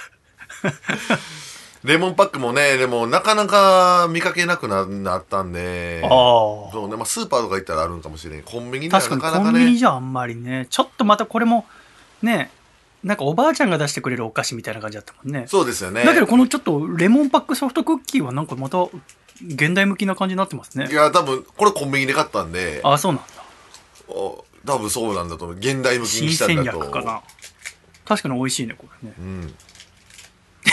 ならもうちょっとパッケージも現代向きにすりゃ なんでパッケージはオールドスタイルでお送りしてんのかよくわかんないあれ、これがやっぱ可愛いんじゃないですか？まあ確かにまあ昔ながらののみたいな感じで。ああそこはやっぱついでるんだすごい、だってこれソフトクッキーのこの10個入りじゃないですか、このね、大袋。1個、ひ小袋1個でレモン1個分のビタミン C 入ってます。嘘つけすごいぞ、これ10個食べたら、レモン取りすぎになっ10て個食べたビタミン C。言いやられちゃうよ美味しい、これ。美味しいで私はあのそのユラックス行った時熊本でいろいろ取材してきたんだけどさ、まあ、熊本城の取材ビャーっとしてであと天草にも行ったんですよね、はい天草は行ったことないですか？ないです。天草ではプロレスもやらないだろうしなうん。こん今月行きますけどね、熊本。あ熊本行くの？5月30日に。えー、あ本当？はい。えー、またユラックス行くかもしれないの？わかんないか、ああ、もちろんユラックス行きますよ。へー。ちゃんと一泊するあれにしましたからね。へー。飛行機で帰ってくる。あのあそうなんだ。ユラックス行きますし、あともう一個ね、熊本有名なサウナが白の湯っていうへー、僕は行ったことないんですけど、俺行った。あ行きました、白の湯。うん行った。一泊目した。はい、あそこサウは、ナ？あ俺入ってないなこあ入っあれ入ってないの？白の湯さんは、い一度 DDT はあの、高木さんと、うちの弊社社長の高木さんと、あのー勝俣で、あそこでタイトルマッチやってますよ。えー、ああった写真飾ってあった、はい。んだこれと思ってこの、浴槽内で。なんだっけな？そう高木三四郎様っていうパネルがあったんだよはい。エクストリーム級チャンピオンのベルトをかけて、あそこで、あの、サウナプロレスやってますよ。あそうなんだ、はいああの対戦相手勝俣さんだったんだはい。こんなところで知ってる人の顔見たと思っては白の湯そうあのー熊本城のすぐそばにあって、い。うん。あそうなんだそう。だから、く次の熊本の時は、両方、ユラックスと白の湯と行こうかな。なんかもううそのう初日に泊まったのが白の湯だったんだけどあそこも漫画たくさんあるんだけどでも、はい。もうい着いたのが夜10時ぐらいで周りのご飯屋さん何もやってなくてせっかく熊本行ったのにその白の湯の横のマックでうん。照り焼きマックバーガー食べたっていうのが熊本の最初のご飯。美味しかったけど。なそうなんだ。白の湯も行くんだいいね。とてもいいです、私はあーだからその天草ってとこ行って天草初めてだったんだけど天草諸島っていうのは熊本県と鹿児島県にまたがる大小120余りの島々からなる諸島っていう全体の面積は約1000平方キロメートル。東京都の面積が2200平方キロメートルぐらいですから東京都の半分ぐらいなんですけど、ここにいつか行ってみたいと思ってたんですよね。あのマーティン・スコセッシ監督の「はい。サイレンス」って映画見たことある、ああ、あります。あるんだ、はい。あ本当、はい。あれ暗かったよね。まあまあ、スコセッシのやつはね、大体なんか暗いイメージありますけどね、ドヨーンとしてる感じ。あれあの原作が遠藤周作さんの「沈黙」っていう小説でうん。40年前ぐらいの小説なんだけど私はあれ大学生の時読んで要はあの鎖国が始まる時ぐらいの話なんですよちょうどね。その天草島原の乱っていうのが起きてから直後の話なんだけども要は、禁教令っていうのが出てそのキリスト教とは全部迫害されてだけれどもそこにこう宣教師が密入国した時の話なんだけれどもあのその場所に行ってみたかったんですよね。うんうんっていうのもなんかこのなんていうんですかそのなんか福田さん風に言うと今すごく世の中のバイブスが悪いじゃないですか、はいなんかこそうですね。これ以上ないくらいにね。う悪いでしょなんかこうギスギスしてるしさこういう時だからこそやっぱこう明るくいたいもんだけどそれでもやっぱそれこそまあ金もなかなかこうし興行が打てなできないもそうだし私としてもまあライブもできないんだけども飲食店の人も大変だし飲食店の人も大変だけど飲食店はいいようなお金もらえてっていうような企業の人もいるとかさ、いろんな人がこうギスギスしながらでなんかすごくこうお上に対してのフラストレーションも溜まってるような政府は何してんだよじゃあここのままだとなんか爆発してしまいそうな危険性もなんとなく東京に暮らして思っていてに日本の中で一番フラストレーションが溜まって大きな戦いになったのがこの天草島原の乱っていう戦いなんですよね。日本の内戦の中で一番大きいものが。っていうのもあったからちょっと言ってこれがなんで起きてしまったのか起こさないためにはどうしたらいいのかっていうのとあとはこのギスギスなんかこう自分が正しいと思ってるものがあるのはいいんだけど自分が正しくないと思ってる人のことを許せないというような人が増えてるような気がしていて。でもこれって今に始まったもんじゃなくてそれこそこのキリスト教は絶対ダメだっていう時代。例えばその沈黙の最初とかもういわゆるそのキリスト教徒の人を拷問するとこから始まるけどだんだん自分が正しくないと思うものを信じてる人に対する憎しみだったりとかがあ芽生えてきてしまうとなんか人間のその凶暴性とかっていうものがやっぱりおそらく私の中にもあるし多くの人の中にもあるっていうじゃあそのキリスト教ってものは今は日本でも信仰してももちろんいいわけだけれどもあどうやってそのダメだっていうところからいいものになったのかはいどうやってこの憎んでる人もいた中でみんなで一緒に暮らしていこうってことになったのかを天草に知りたかったんですよね。うん。そもそもなんかこのお鎖国って聞きますけど江戸時代とか聞くと、は鎖国って江戸時代になったらすぐ始まったわけじゃなくて江戸幕府が始まって30年後ぐらいから始まったんだって。うん。1637年から。うん。1603年から江戸幕府が始まってますから、うん。約30年後ぐらい。でこのお江戸時代っていうのはすごく平和な時代だったんだけれども唯一大きな戦いがあったのがこの天原島草の乱。島原天草の乱、えーこれは一般の人たち3万7千対幕府軍12万の戦い。で4万人以上の人が亡くなってるんですよね。でこの島原天草の乱があった2年後から鎖国っていうのが始まってる。うん。でそのひどいことが何で起きたのかっていうのを知りたかったんだけどそのキリスト教っていうものを今まで日本になかったわけじゃないですか。はい。そのキリスト教を日本に初めて持ってきた人は誰だか知ってますか？えザビエルじゃないそうです。フランシスコ・ザビエルさんです。でもザビエルはもともと日本に来ようと思って日本に来たわけじゃなくてですね、うんなんかそのいわゆるヨーロッパではあー16世紀にえー大航海時代っていうのが起きてそのどんどん、うん、ヨーロッパから外の要はアジアを目指すわけですね。胡椒が欲しかったりあとは黄金の国ジパングってものを目指して。あで、えーその大航海時代っていうのが起こった背景にはルネサンスと宗教改革ってものがあると言われてるんですーね。まあ、ルネサンスっていうのはまあ芸術とかだけではなくていろんな技術も発展したんだけれども。で宗教改革っていうのはもともとヨーロッパっていうのは長い間ローマ教皇をトップにしたキリスト教のカトリック教会っていうのが中心にあったと。だけども16世紀の前半になって宗教改革っていうのが起きてその中心となったのはマルティン・ルターとジャン・カルバンさん。うん。うんで要はこのキリスト教の信仰の拠り所はだから一番大切にするのは教皇ローマ教皇ではなくて聖書にある。って主張したの。このルターさんとカルバンさんは。でこの人たちはプロテスタントうんと呼ばれ急激に信者をヨーロッパで増やしていった。増やしていったんですねだからキリスト教にとってヨーロッパのとても大きな変化がもともとあったカトリックがだんだんと押され始めたんですねプロテスタントに、そうなるとカトリックの人たちは危機感を持つわけですよね。このままだとプロテスタントに負けてしまう。じゃあカトリックを増やさなきゃ。でもヨーロッパはプロテスタントの人が増えどんどん増えちゃってる。ってことはヨーロッパ以外にキリスト教徒カトリックのキリスト教徒を増やそう。っていうことでこの大航海時代船でいろんな国に行って、えーし信徒を増やしていったっていう背景があるんですね。そんな中スペインとポルトガルが大航海時代ツートップの国でそれぞれポルトガルは地図でいうと右側東に船を出してスペインは西に船を出した。でその行った先はあーで宣教師はキリスト教徒を増やすし、うん、土地はその場所を植民地とかにしてったわけだけどまたキリスト教とその場所を植民地にするっていうのはまた別個のことなんだけども宣教師たちは純粋にカトリックの信者を増やそうとした。そこでスペインは西に行って見つけたのが今でいう新大陸アメリカ。うん。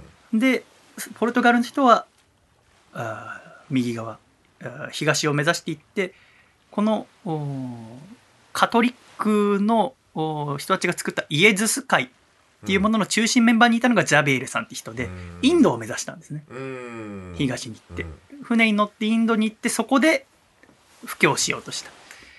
でそうんインドに行ったのが1541年。インドのゴアでえー布教活動をして多くの人をキリスト教に導いていった。もちろんカトリック。でその時は日本なんて国は知らないんだけどマラッカに布教活動で行った時に一人の日本人と会うんですね。それが鹿児島県出身の矢次郎っていう日本人。うん。矢次郎は若い時に人殺しちゃうんだって。殺しちゃってそのまま鹿児島にいると捕まっちゃうからポルトガルの船がたまたま来てたからその船に乗ってうん。マラッカに逃げた。えでそのマラッカでザビエルと出会った。えうん。でそのザビエルに懺悔した。私は人を殺しましたって。でそしたらあーそのザビエルの導きで、えー、矢次郎はゴアに送ら送られたインドの。でそのインドで矢次郎はザビエルから洗礼を受けた。だからこの矢次郎さんっていうのが日本で初めてのキリスト教徒になるんです。うんで聖パウロ学院でキリスト教神学を学んだ。でそんな矢次郎とザビエルはこう触れ合ううちにザビエルはこの矢次郎の人柄とかキリスト教を学ぶ姿勢ってものをとても素晴らしいと見て日本人っていうのはとても優れた文化を持った人たちだなって思うわけですね。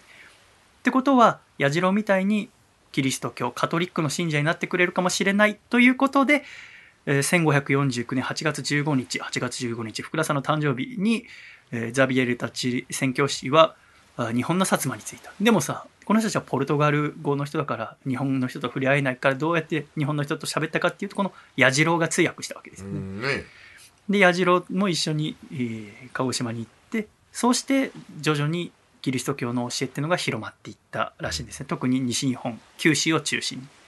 そんな中あ1587年に秀吉がバテレン追放令っていうのを出して、えーだけどこのバテレン追放令っていうのは宣教師はもうダメだよって話なんだけど南蛮貿易スペインとかポルトガルの船と貿易をして利益を得たかったからそんなに厳しくなかった。だから秀吉がバテレン追放令っていうのを出したは出したけれどもここから2 3 0年っていうのが日本でその最初に一番キリスト教が流行った時代らしい。特に流行ったのは長崎とか天草のある熊本。これは何で流行ったかっていうとその時その場所を治めていった大名。長崎は大村住忠あー天草のある場所は小西行長っていう人が治めてたんだけどこの大名自体がキリシタンだった。うん。いわゆるキリシタン大名っていう、だからトップの人があキリスト教信者ならばキリスト教を取り締まったりはしないですよね。っていうことで特に長崎とか天草のあたりっていうのはキリスト教があすごく大いに流行った、えー信仰する人が増えた。だけれども秀吉の死ぬ直前とかその後亡くなって1603年に徳川幕府が開かれた後の家康とかは増え続けるキリシタンってものにちょっと脅威を覚えたんですよね。家康は儒教孔子を始祖とするものをとても大切にしていたし、えー日本人の民衆には徳川幕府を一番にしてほしいのにうんイエスとキリストっていう自分の知らない人を一番だと思われたら困るじゃないですか。うんそれもあって禁教令ってものを出すんですよね。でその禁教令ってものの取り締まりがすごく厳しくて、えー宣教師は入っちゃいけませんし、えー日本人はキリスト教を信じちゃいけませんって言うんだけれども、人々は隠れてキリスト教を信じていたし宣教師たちは密入国を繰り返した。うんだから、あー摘発と処刑をすごく厳しくしてキリスト教を信じている人を罰したし宣教師たちも殺したんだけれども幕府の予想と外れたのはこうやって弾圧を激しくすればするほど、うん。キリスト教を信じる人たちの結びつきとか団結力っていうのはどんどんどん強くなっていったんですよね。うん。でこのままではあー戦国時代みたいに農民たちが一揆をどんどん起こしたりとかあーせっかく江戸幕府作ったのにまた壊されちゃうかもと思って危機感を得てどんどんまた厳しくしていった。で踏み絵、えーはいイエス・キリストとか聖母マリアをうん。木とか金属の板に彫ってそれを踏ませるっていう、なんか最初は本当に絵だったらしくて、うんうんでも絵だと踏んでるうちに擦り切れたり破れちゃうからうんはい。板にしたらしいんだけど、うん。踏む行為は絵踏みっていうらしくて、うんその板自体を踏み絵っていうらしい、うん。踏む用の絵だから。踏む用の絵だからそれも結構あっちの天草の方とか長崎の博物館には飾られてんだけどもう本当に金属の糸がもうツルツルになるんだよね、うん。いやもう何千人って人が踏むから。そういうことをしてそれで、えーキリスト教とあぶり出してもしもそれで見っけたりしたらそれで処刑したり拷問にかける。また近所にいるキリスト教徒を告発してくれたらお金あげますよって立て札とかが立てられるようになるわけですよね。でどんどんとうん家康秀忠家光って将軍が将軍が変わるたびに弾圧は強くなっていった。天草ではキリシタンの見せしめの処刑が始まってキリスト教信者でない農民も過酷すぎる年貢の取り立てに苦しんだ。島原では新しい城を建てるために農民たちに思い税を課してそれを払えずに餓死したり殺されたりした。で天候にも恵まれずに飢饉も起きた。もうこの住んでる人たちが限界だったんですよね。もう生きるためには何をするっても戦うしかないっていう。でも戦っても絶対勝ち目はない幕府なんて徳川家なんてものすごいでかいんだから。でも死ぬかもしれないけどそれでも戦わなきゃいけないってことで島原と天草っていうその諸島の島の真ん中に湯島っていう小さな島があってそこに島原と天草の代表者たちが集まって会議をした。そこで増田四郎時貞っていう16歳の青年をリーダーとして女将と戦うことにした。で増田四郎時貞はこの時この湯島での会議の時に名前を天草四郎っていう名前に改名したんです、天草四郎。これが天草四郎。天草四郎もなんか聞いたことありますよね、はい。これがだから16歳のこの青年の戦いのリーダーです。で農民とか元武士の寄せ集めに女子供を集め合わせた3万7千人の軍を天草四郎はしっかりとまとめて幕府軍と戦った。一般の人と戦闘のプロで戦ったっていう。でただ戦争の初めの頃はこの一騎軍が勝っていたんだけども最終的には2ヶ月にも及ぶ籠城戦の末一騎は鎮圧されて天草四郎たちの一騎軍は全員殺されてしまった。でだから結果的には4万人以上の人が殺されてしまった。死んでしまった、で戦には勝ったは勝ったんだけども徳川側は。でも義集めの一騎軍が幕府相手に団結した戦いをしたってことにすごく驚いた、うん、そしてよりキリスト教の持つ力を恐れるようになったでこの戦いが終わってからはより以前に増して近況取り締まりってものは厳しくなった。でちょうど沈黙サイレンスの話はここら辺だから一期が終わってさらにキリスト教は絶対ダメっていう時の話が沈黙って映画の話だけれどもでその一揆が終わった2年後1639年に南蛮船入港禁止ポルトガルとの交易を断絶してイエズス会の人も来られなくしたこっから江戸が終わるまでの間が約230年の間が鎖国っていう時代になるらしいんですね。えー、そうなったらもう宣教師たちは入国は絶対できないと。ここから230年ぐらいキリスト教っていうのは日本のどこを見ても存在しない幻の宗教となった。長い沈黙、200年以上。でも、長崎と天草では宣教師に代わる指導者ってもんが生まれて、彼らを中心に洗礼や葬儀、宗教儀式がひそやかに行われていた。表向きは仏教として生活して、内面的に自分たち自身でキリスト教を信仰し続けていくっていう潜伏キリシタン私たちは教科書だと隠れキリシタンって呼んだ人たちはアマテラス大神とか観音像といった日本の神様や仏像をマリア様に見立てたりとかして独自の信仰を形作っていた、こうして最盛期には37万人いたとされるキリスト教徒のうち長崎と天草地方にだけ約2万人だけが江戸時代の200年以上ひっそりとお上から隠れながらキリスト教の信仰を親から子へそしてまたその子供へと継承していった。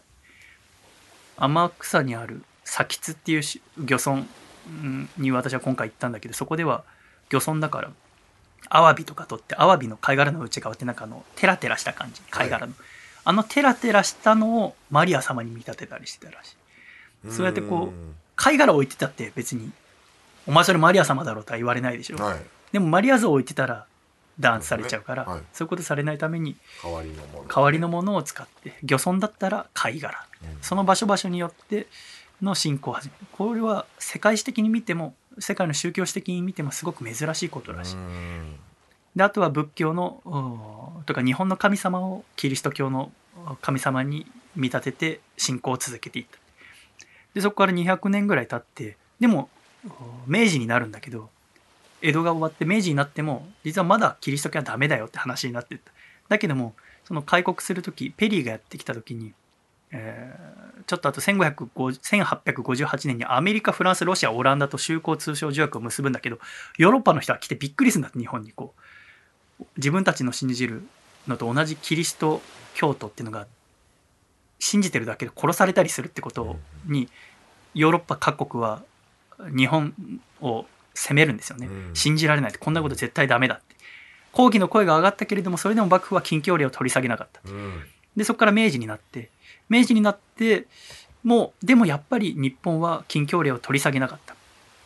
だけども開国して、えー、フランス人が長崎に住むようになってフランス寺の大浦天主堂が建てられて完成から1ヶ月した時に大浦天主堂でフランス人の宣教師さんプティジャンさんが祈っていたらその背後で急に一人の女性が近づいてって「我らの胸あなたの胸と同じ」って囁いたんつまり我らの胸あなたの胸と同じっていうのは私たちは神父様と同じ心でありますっていう。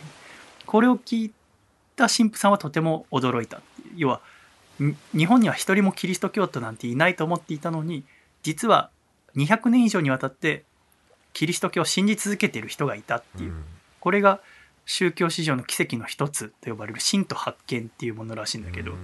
だけどもそれでもまだ日本の政府はキリスト教を弾圧し続けた。この人たちも罰せられてしまった。で時代は明治になってその後岩倉使節団っていう岩倉智さんっていう人たちの使節団がヨーロッパとかアメリカに行くんですよ、はい。これもなんか教科書で見たことありますよね、はい。これは何のために行ったかっていうとそのさっき言ったアメリカとかフランスとかと結んだ条約があまりに厳しいからちょっと緩めてくださいっていう、えー条約改正してくださいってお願いに行くんですよねだから要は頭下げにというかもう勘弁してくださいよって言いに行くんだけどその時にえー岩倉智美に対して各国の偉い人たちがあなたの国キリスト教徒弾圧してるらしいですねそんな国の人私たちと同じ心を持つ人たちをお弾圧するような国にもっと条約を良くしようなんて思いませんって。うん。告げたこともあって、えー明治政府はあーキリスト教徒の禁教令を取り下げる。うん。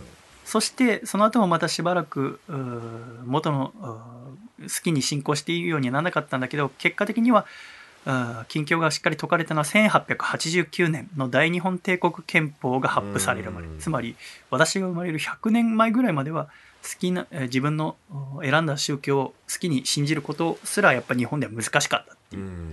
で私はこの言って要は知りたかったこう禁教令ってものを自分があんまり気に入らないと思っているものをどうやってみんな信じた方が素晴らしいっていうようにしたのかを知りたかったんだけど実際行ってみたら海外の国がダメだっていうから渋々取り下げた感じっていう。う。ん。だから実際どういう心を持って許したっていうのはあんまり具体案は得られなかったんだけども、うん。そこからフランス人の人をはじめさまざまな人が長崎そして天草で教会を建てて、えー今世界遺産にこの間選ばれた先津教会って天草の教会はもともと踏み絵をしていたあ土地に、えーフランス式の教会を建ててつまり復興と復活の象徴としたいっていうフランス人宣教師ハルブ神父の強い思いがあって建てられたと。それが今世界遺産にもなっている。で、えー今になってもそこから100年以上が経はい。って、日本ではあ自分の選んだ宗教を信仰することができるっていう、うん。それが当たり前になってるけども実はそれは当たり前のことじゃなかった、だけど今あやっぱり東京に暮らしてるとどうしてもやっぱギスギスしていたりとか自分が信じてるもの以外を信じてる人オリンピックやりたい人にとっちゃやらないっていう人やり言いたくないっていう人にとっちゃやる人のことをやっぱり、えー頭がおかしい人のように見るような風潮もあるしなんていうかギスギスしてる中で特に私や君なんかはエンターテインメントの世界で生きるものでちょっとなんか君なんかはあれですよねあのそれでももうやらなきゃいけないちょっと腹くくった感がありますよね。うん、そうですね。やっぱり、僕も去年、まあ、コロナ始まって、自粛自粛ってなって、あのーまあ、まさかこんな1年続いてるとはまず思わないじゃないですか。ね。まあ、半年なのかとかって思ってたんで。まあ年内。そうそうそう。だから、あ、今年は動かない年にしようって思ったんですよ。街の年ってもう決めたんです。あんまりこう、あの、もちろん試合があれば頑張るんだけども、目立った行動はしないようにと思ってたんですよ。なんかこう、意気込んで何かはしないで。やっぱやるだけなんか損かなっていうような気もしちゃったんで、あのー控えめに控えめに。表向きのことじゃなくてそのトレーニングとかで体もすごく大きくなったしそうですね。うそういうのに、こう、だから裏、裏ですね。うん裏で蓄える年にしようっていうのをかん思ってた。でもまあ、今もまだ続いてるわけで。うんでももうこれは、動かないと、もうこのまま廃れていくというかう、んもうがん、なんか動き方を忘れるなっていう、なんか危機感みたいなのあって、で、まあでもやっぱり僕らで DDT っていう団体も今じゃもう大きな団体なんで、団体としてはもちろんこう、今はもう守りというか、防御をしっかり固めてるんでね。逆に言うと会社が防御を固めてくれてるってことは、一選手、一プレイヤーの僕はまあ攻めれるかなっていうので、うんで、今回はまあアメリカ行ったりとかね、うんしたんですけどね。そうだね、はい。やっぱり今ちょうどそのねオリンピック出ることが決まってる選手たちもいろいろ声を上げ始めてるけども、うん。やっぱりそのお互いの考えがあって結局どっちかに決めなければいけないわけだけどもそれでもやっぱりお互いの話をちゃんと聞くっていうお互いに正しいと思ってるものがあって信じるものがあってそれぞれやりたいことがあってその自分のやりたいことを信じてるものっていうものをやっぱりそのこの天草に行っていろいろ思ったのはあー私の信じてるものが正しい。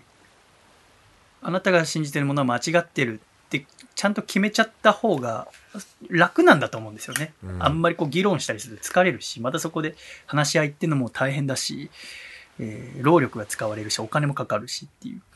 だけどそうするとやっぱ結局争いになって血を流したわけですから、うん。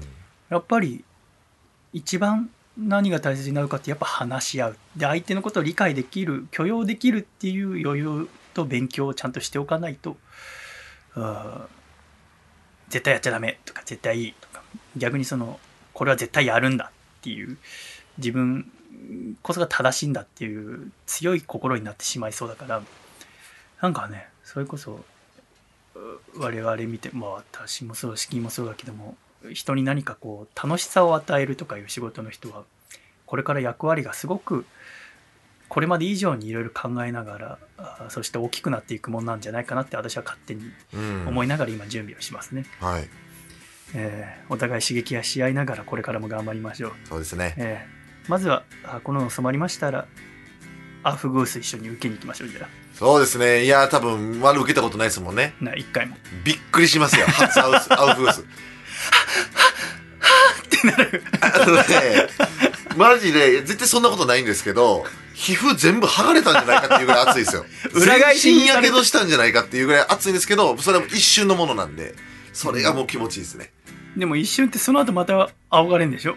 仰がれますでも仰ぎっぱなしじゃなくてあの例えば10人並んでたら1人1人大体3仰ぎぐらいです。へー。123ぐらい3回ぐらいあ大きく仰いだら隣のだからずーっとバーってああの仰がれるわけではないんでへこのその自分の番の時だけがそれ熱いって感じえなあそうなんだ。うわうわーってななりますよ。えー。ローリはあるんですか？ない。ローリでまずびっくりすると思いますね。なんかまあ勝手なセルフロールみたいなとこで一緒に入ってる人がやった時は。い。は、あーじゃなくてあの本物の本物というかお大部屋のローリは、上がり方が尋常じゃないんで。うん、ああそう。これはもうびっくりすると思います。本当にえあのかければかけるほどもちろん熱いんでね。最初のジュワーって1オケ目でこれでこんな熱いの？じゃあこっからまだ熱くなりますので苦手な方はもう出てくださいって言われて え2オケ目行ってうわもう皮膚がってなったら次最後3オケ目3オケ目あんのってななるんで。それがねそっからのやっぱ水風呂はやっぱちょっとまた別物ーああ普通のサウナい入るのとさらにまたそうよかったりするですねいやもう全然違いますね。水風呂がやっぱ冷たく感じないぐらい熱いんで。へえ。その楽しみですね、ちょっとそのあもう今度連れてってくださいはい。行きましょう。今月は竹下幸之助さんにお越しいただきました。たっぷり話していただきました、ありがとうございましたでした。ありがとうございました。最後は「つれずれなるままに」と言ってお別れします。いきます。せーの「つれずれなるままに」ありがとうございました、はい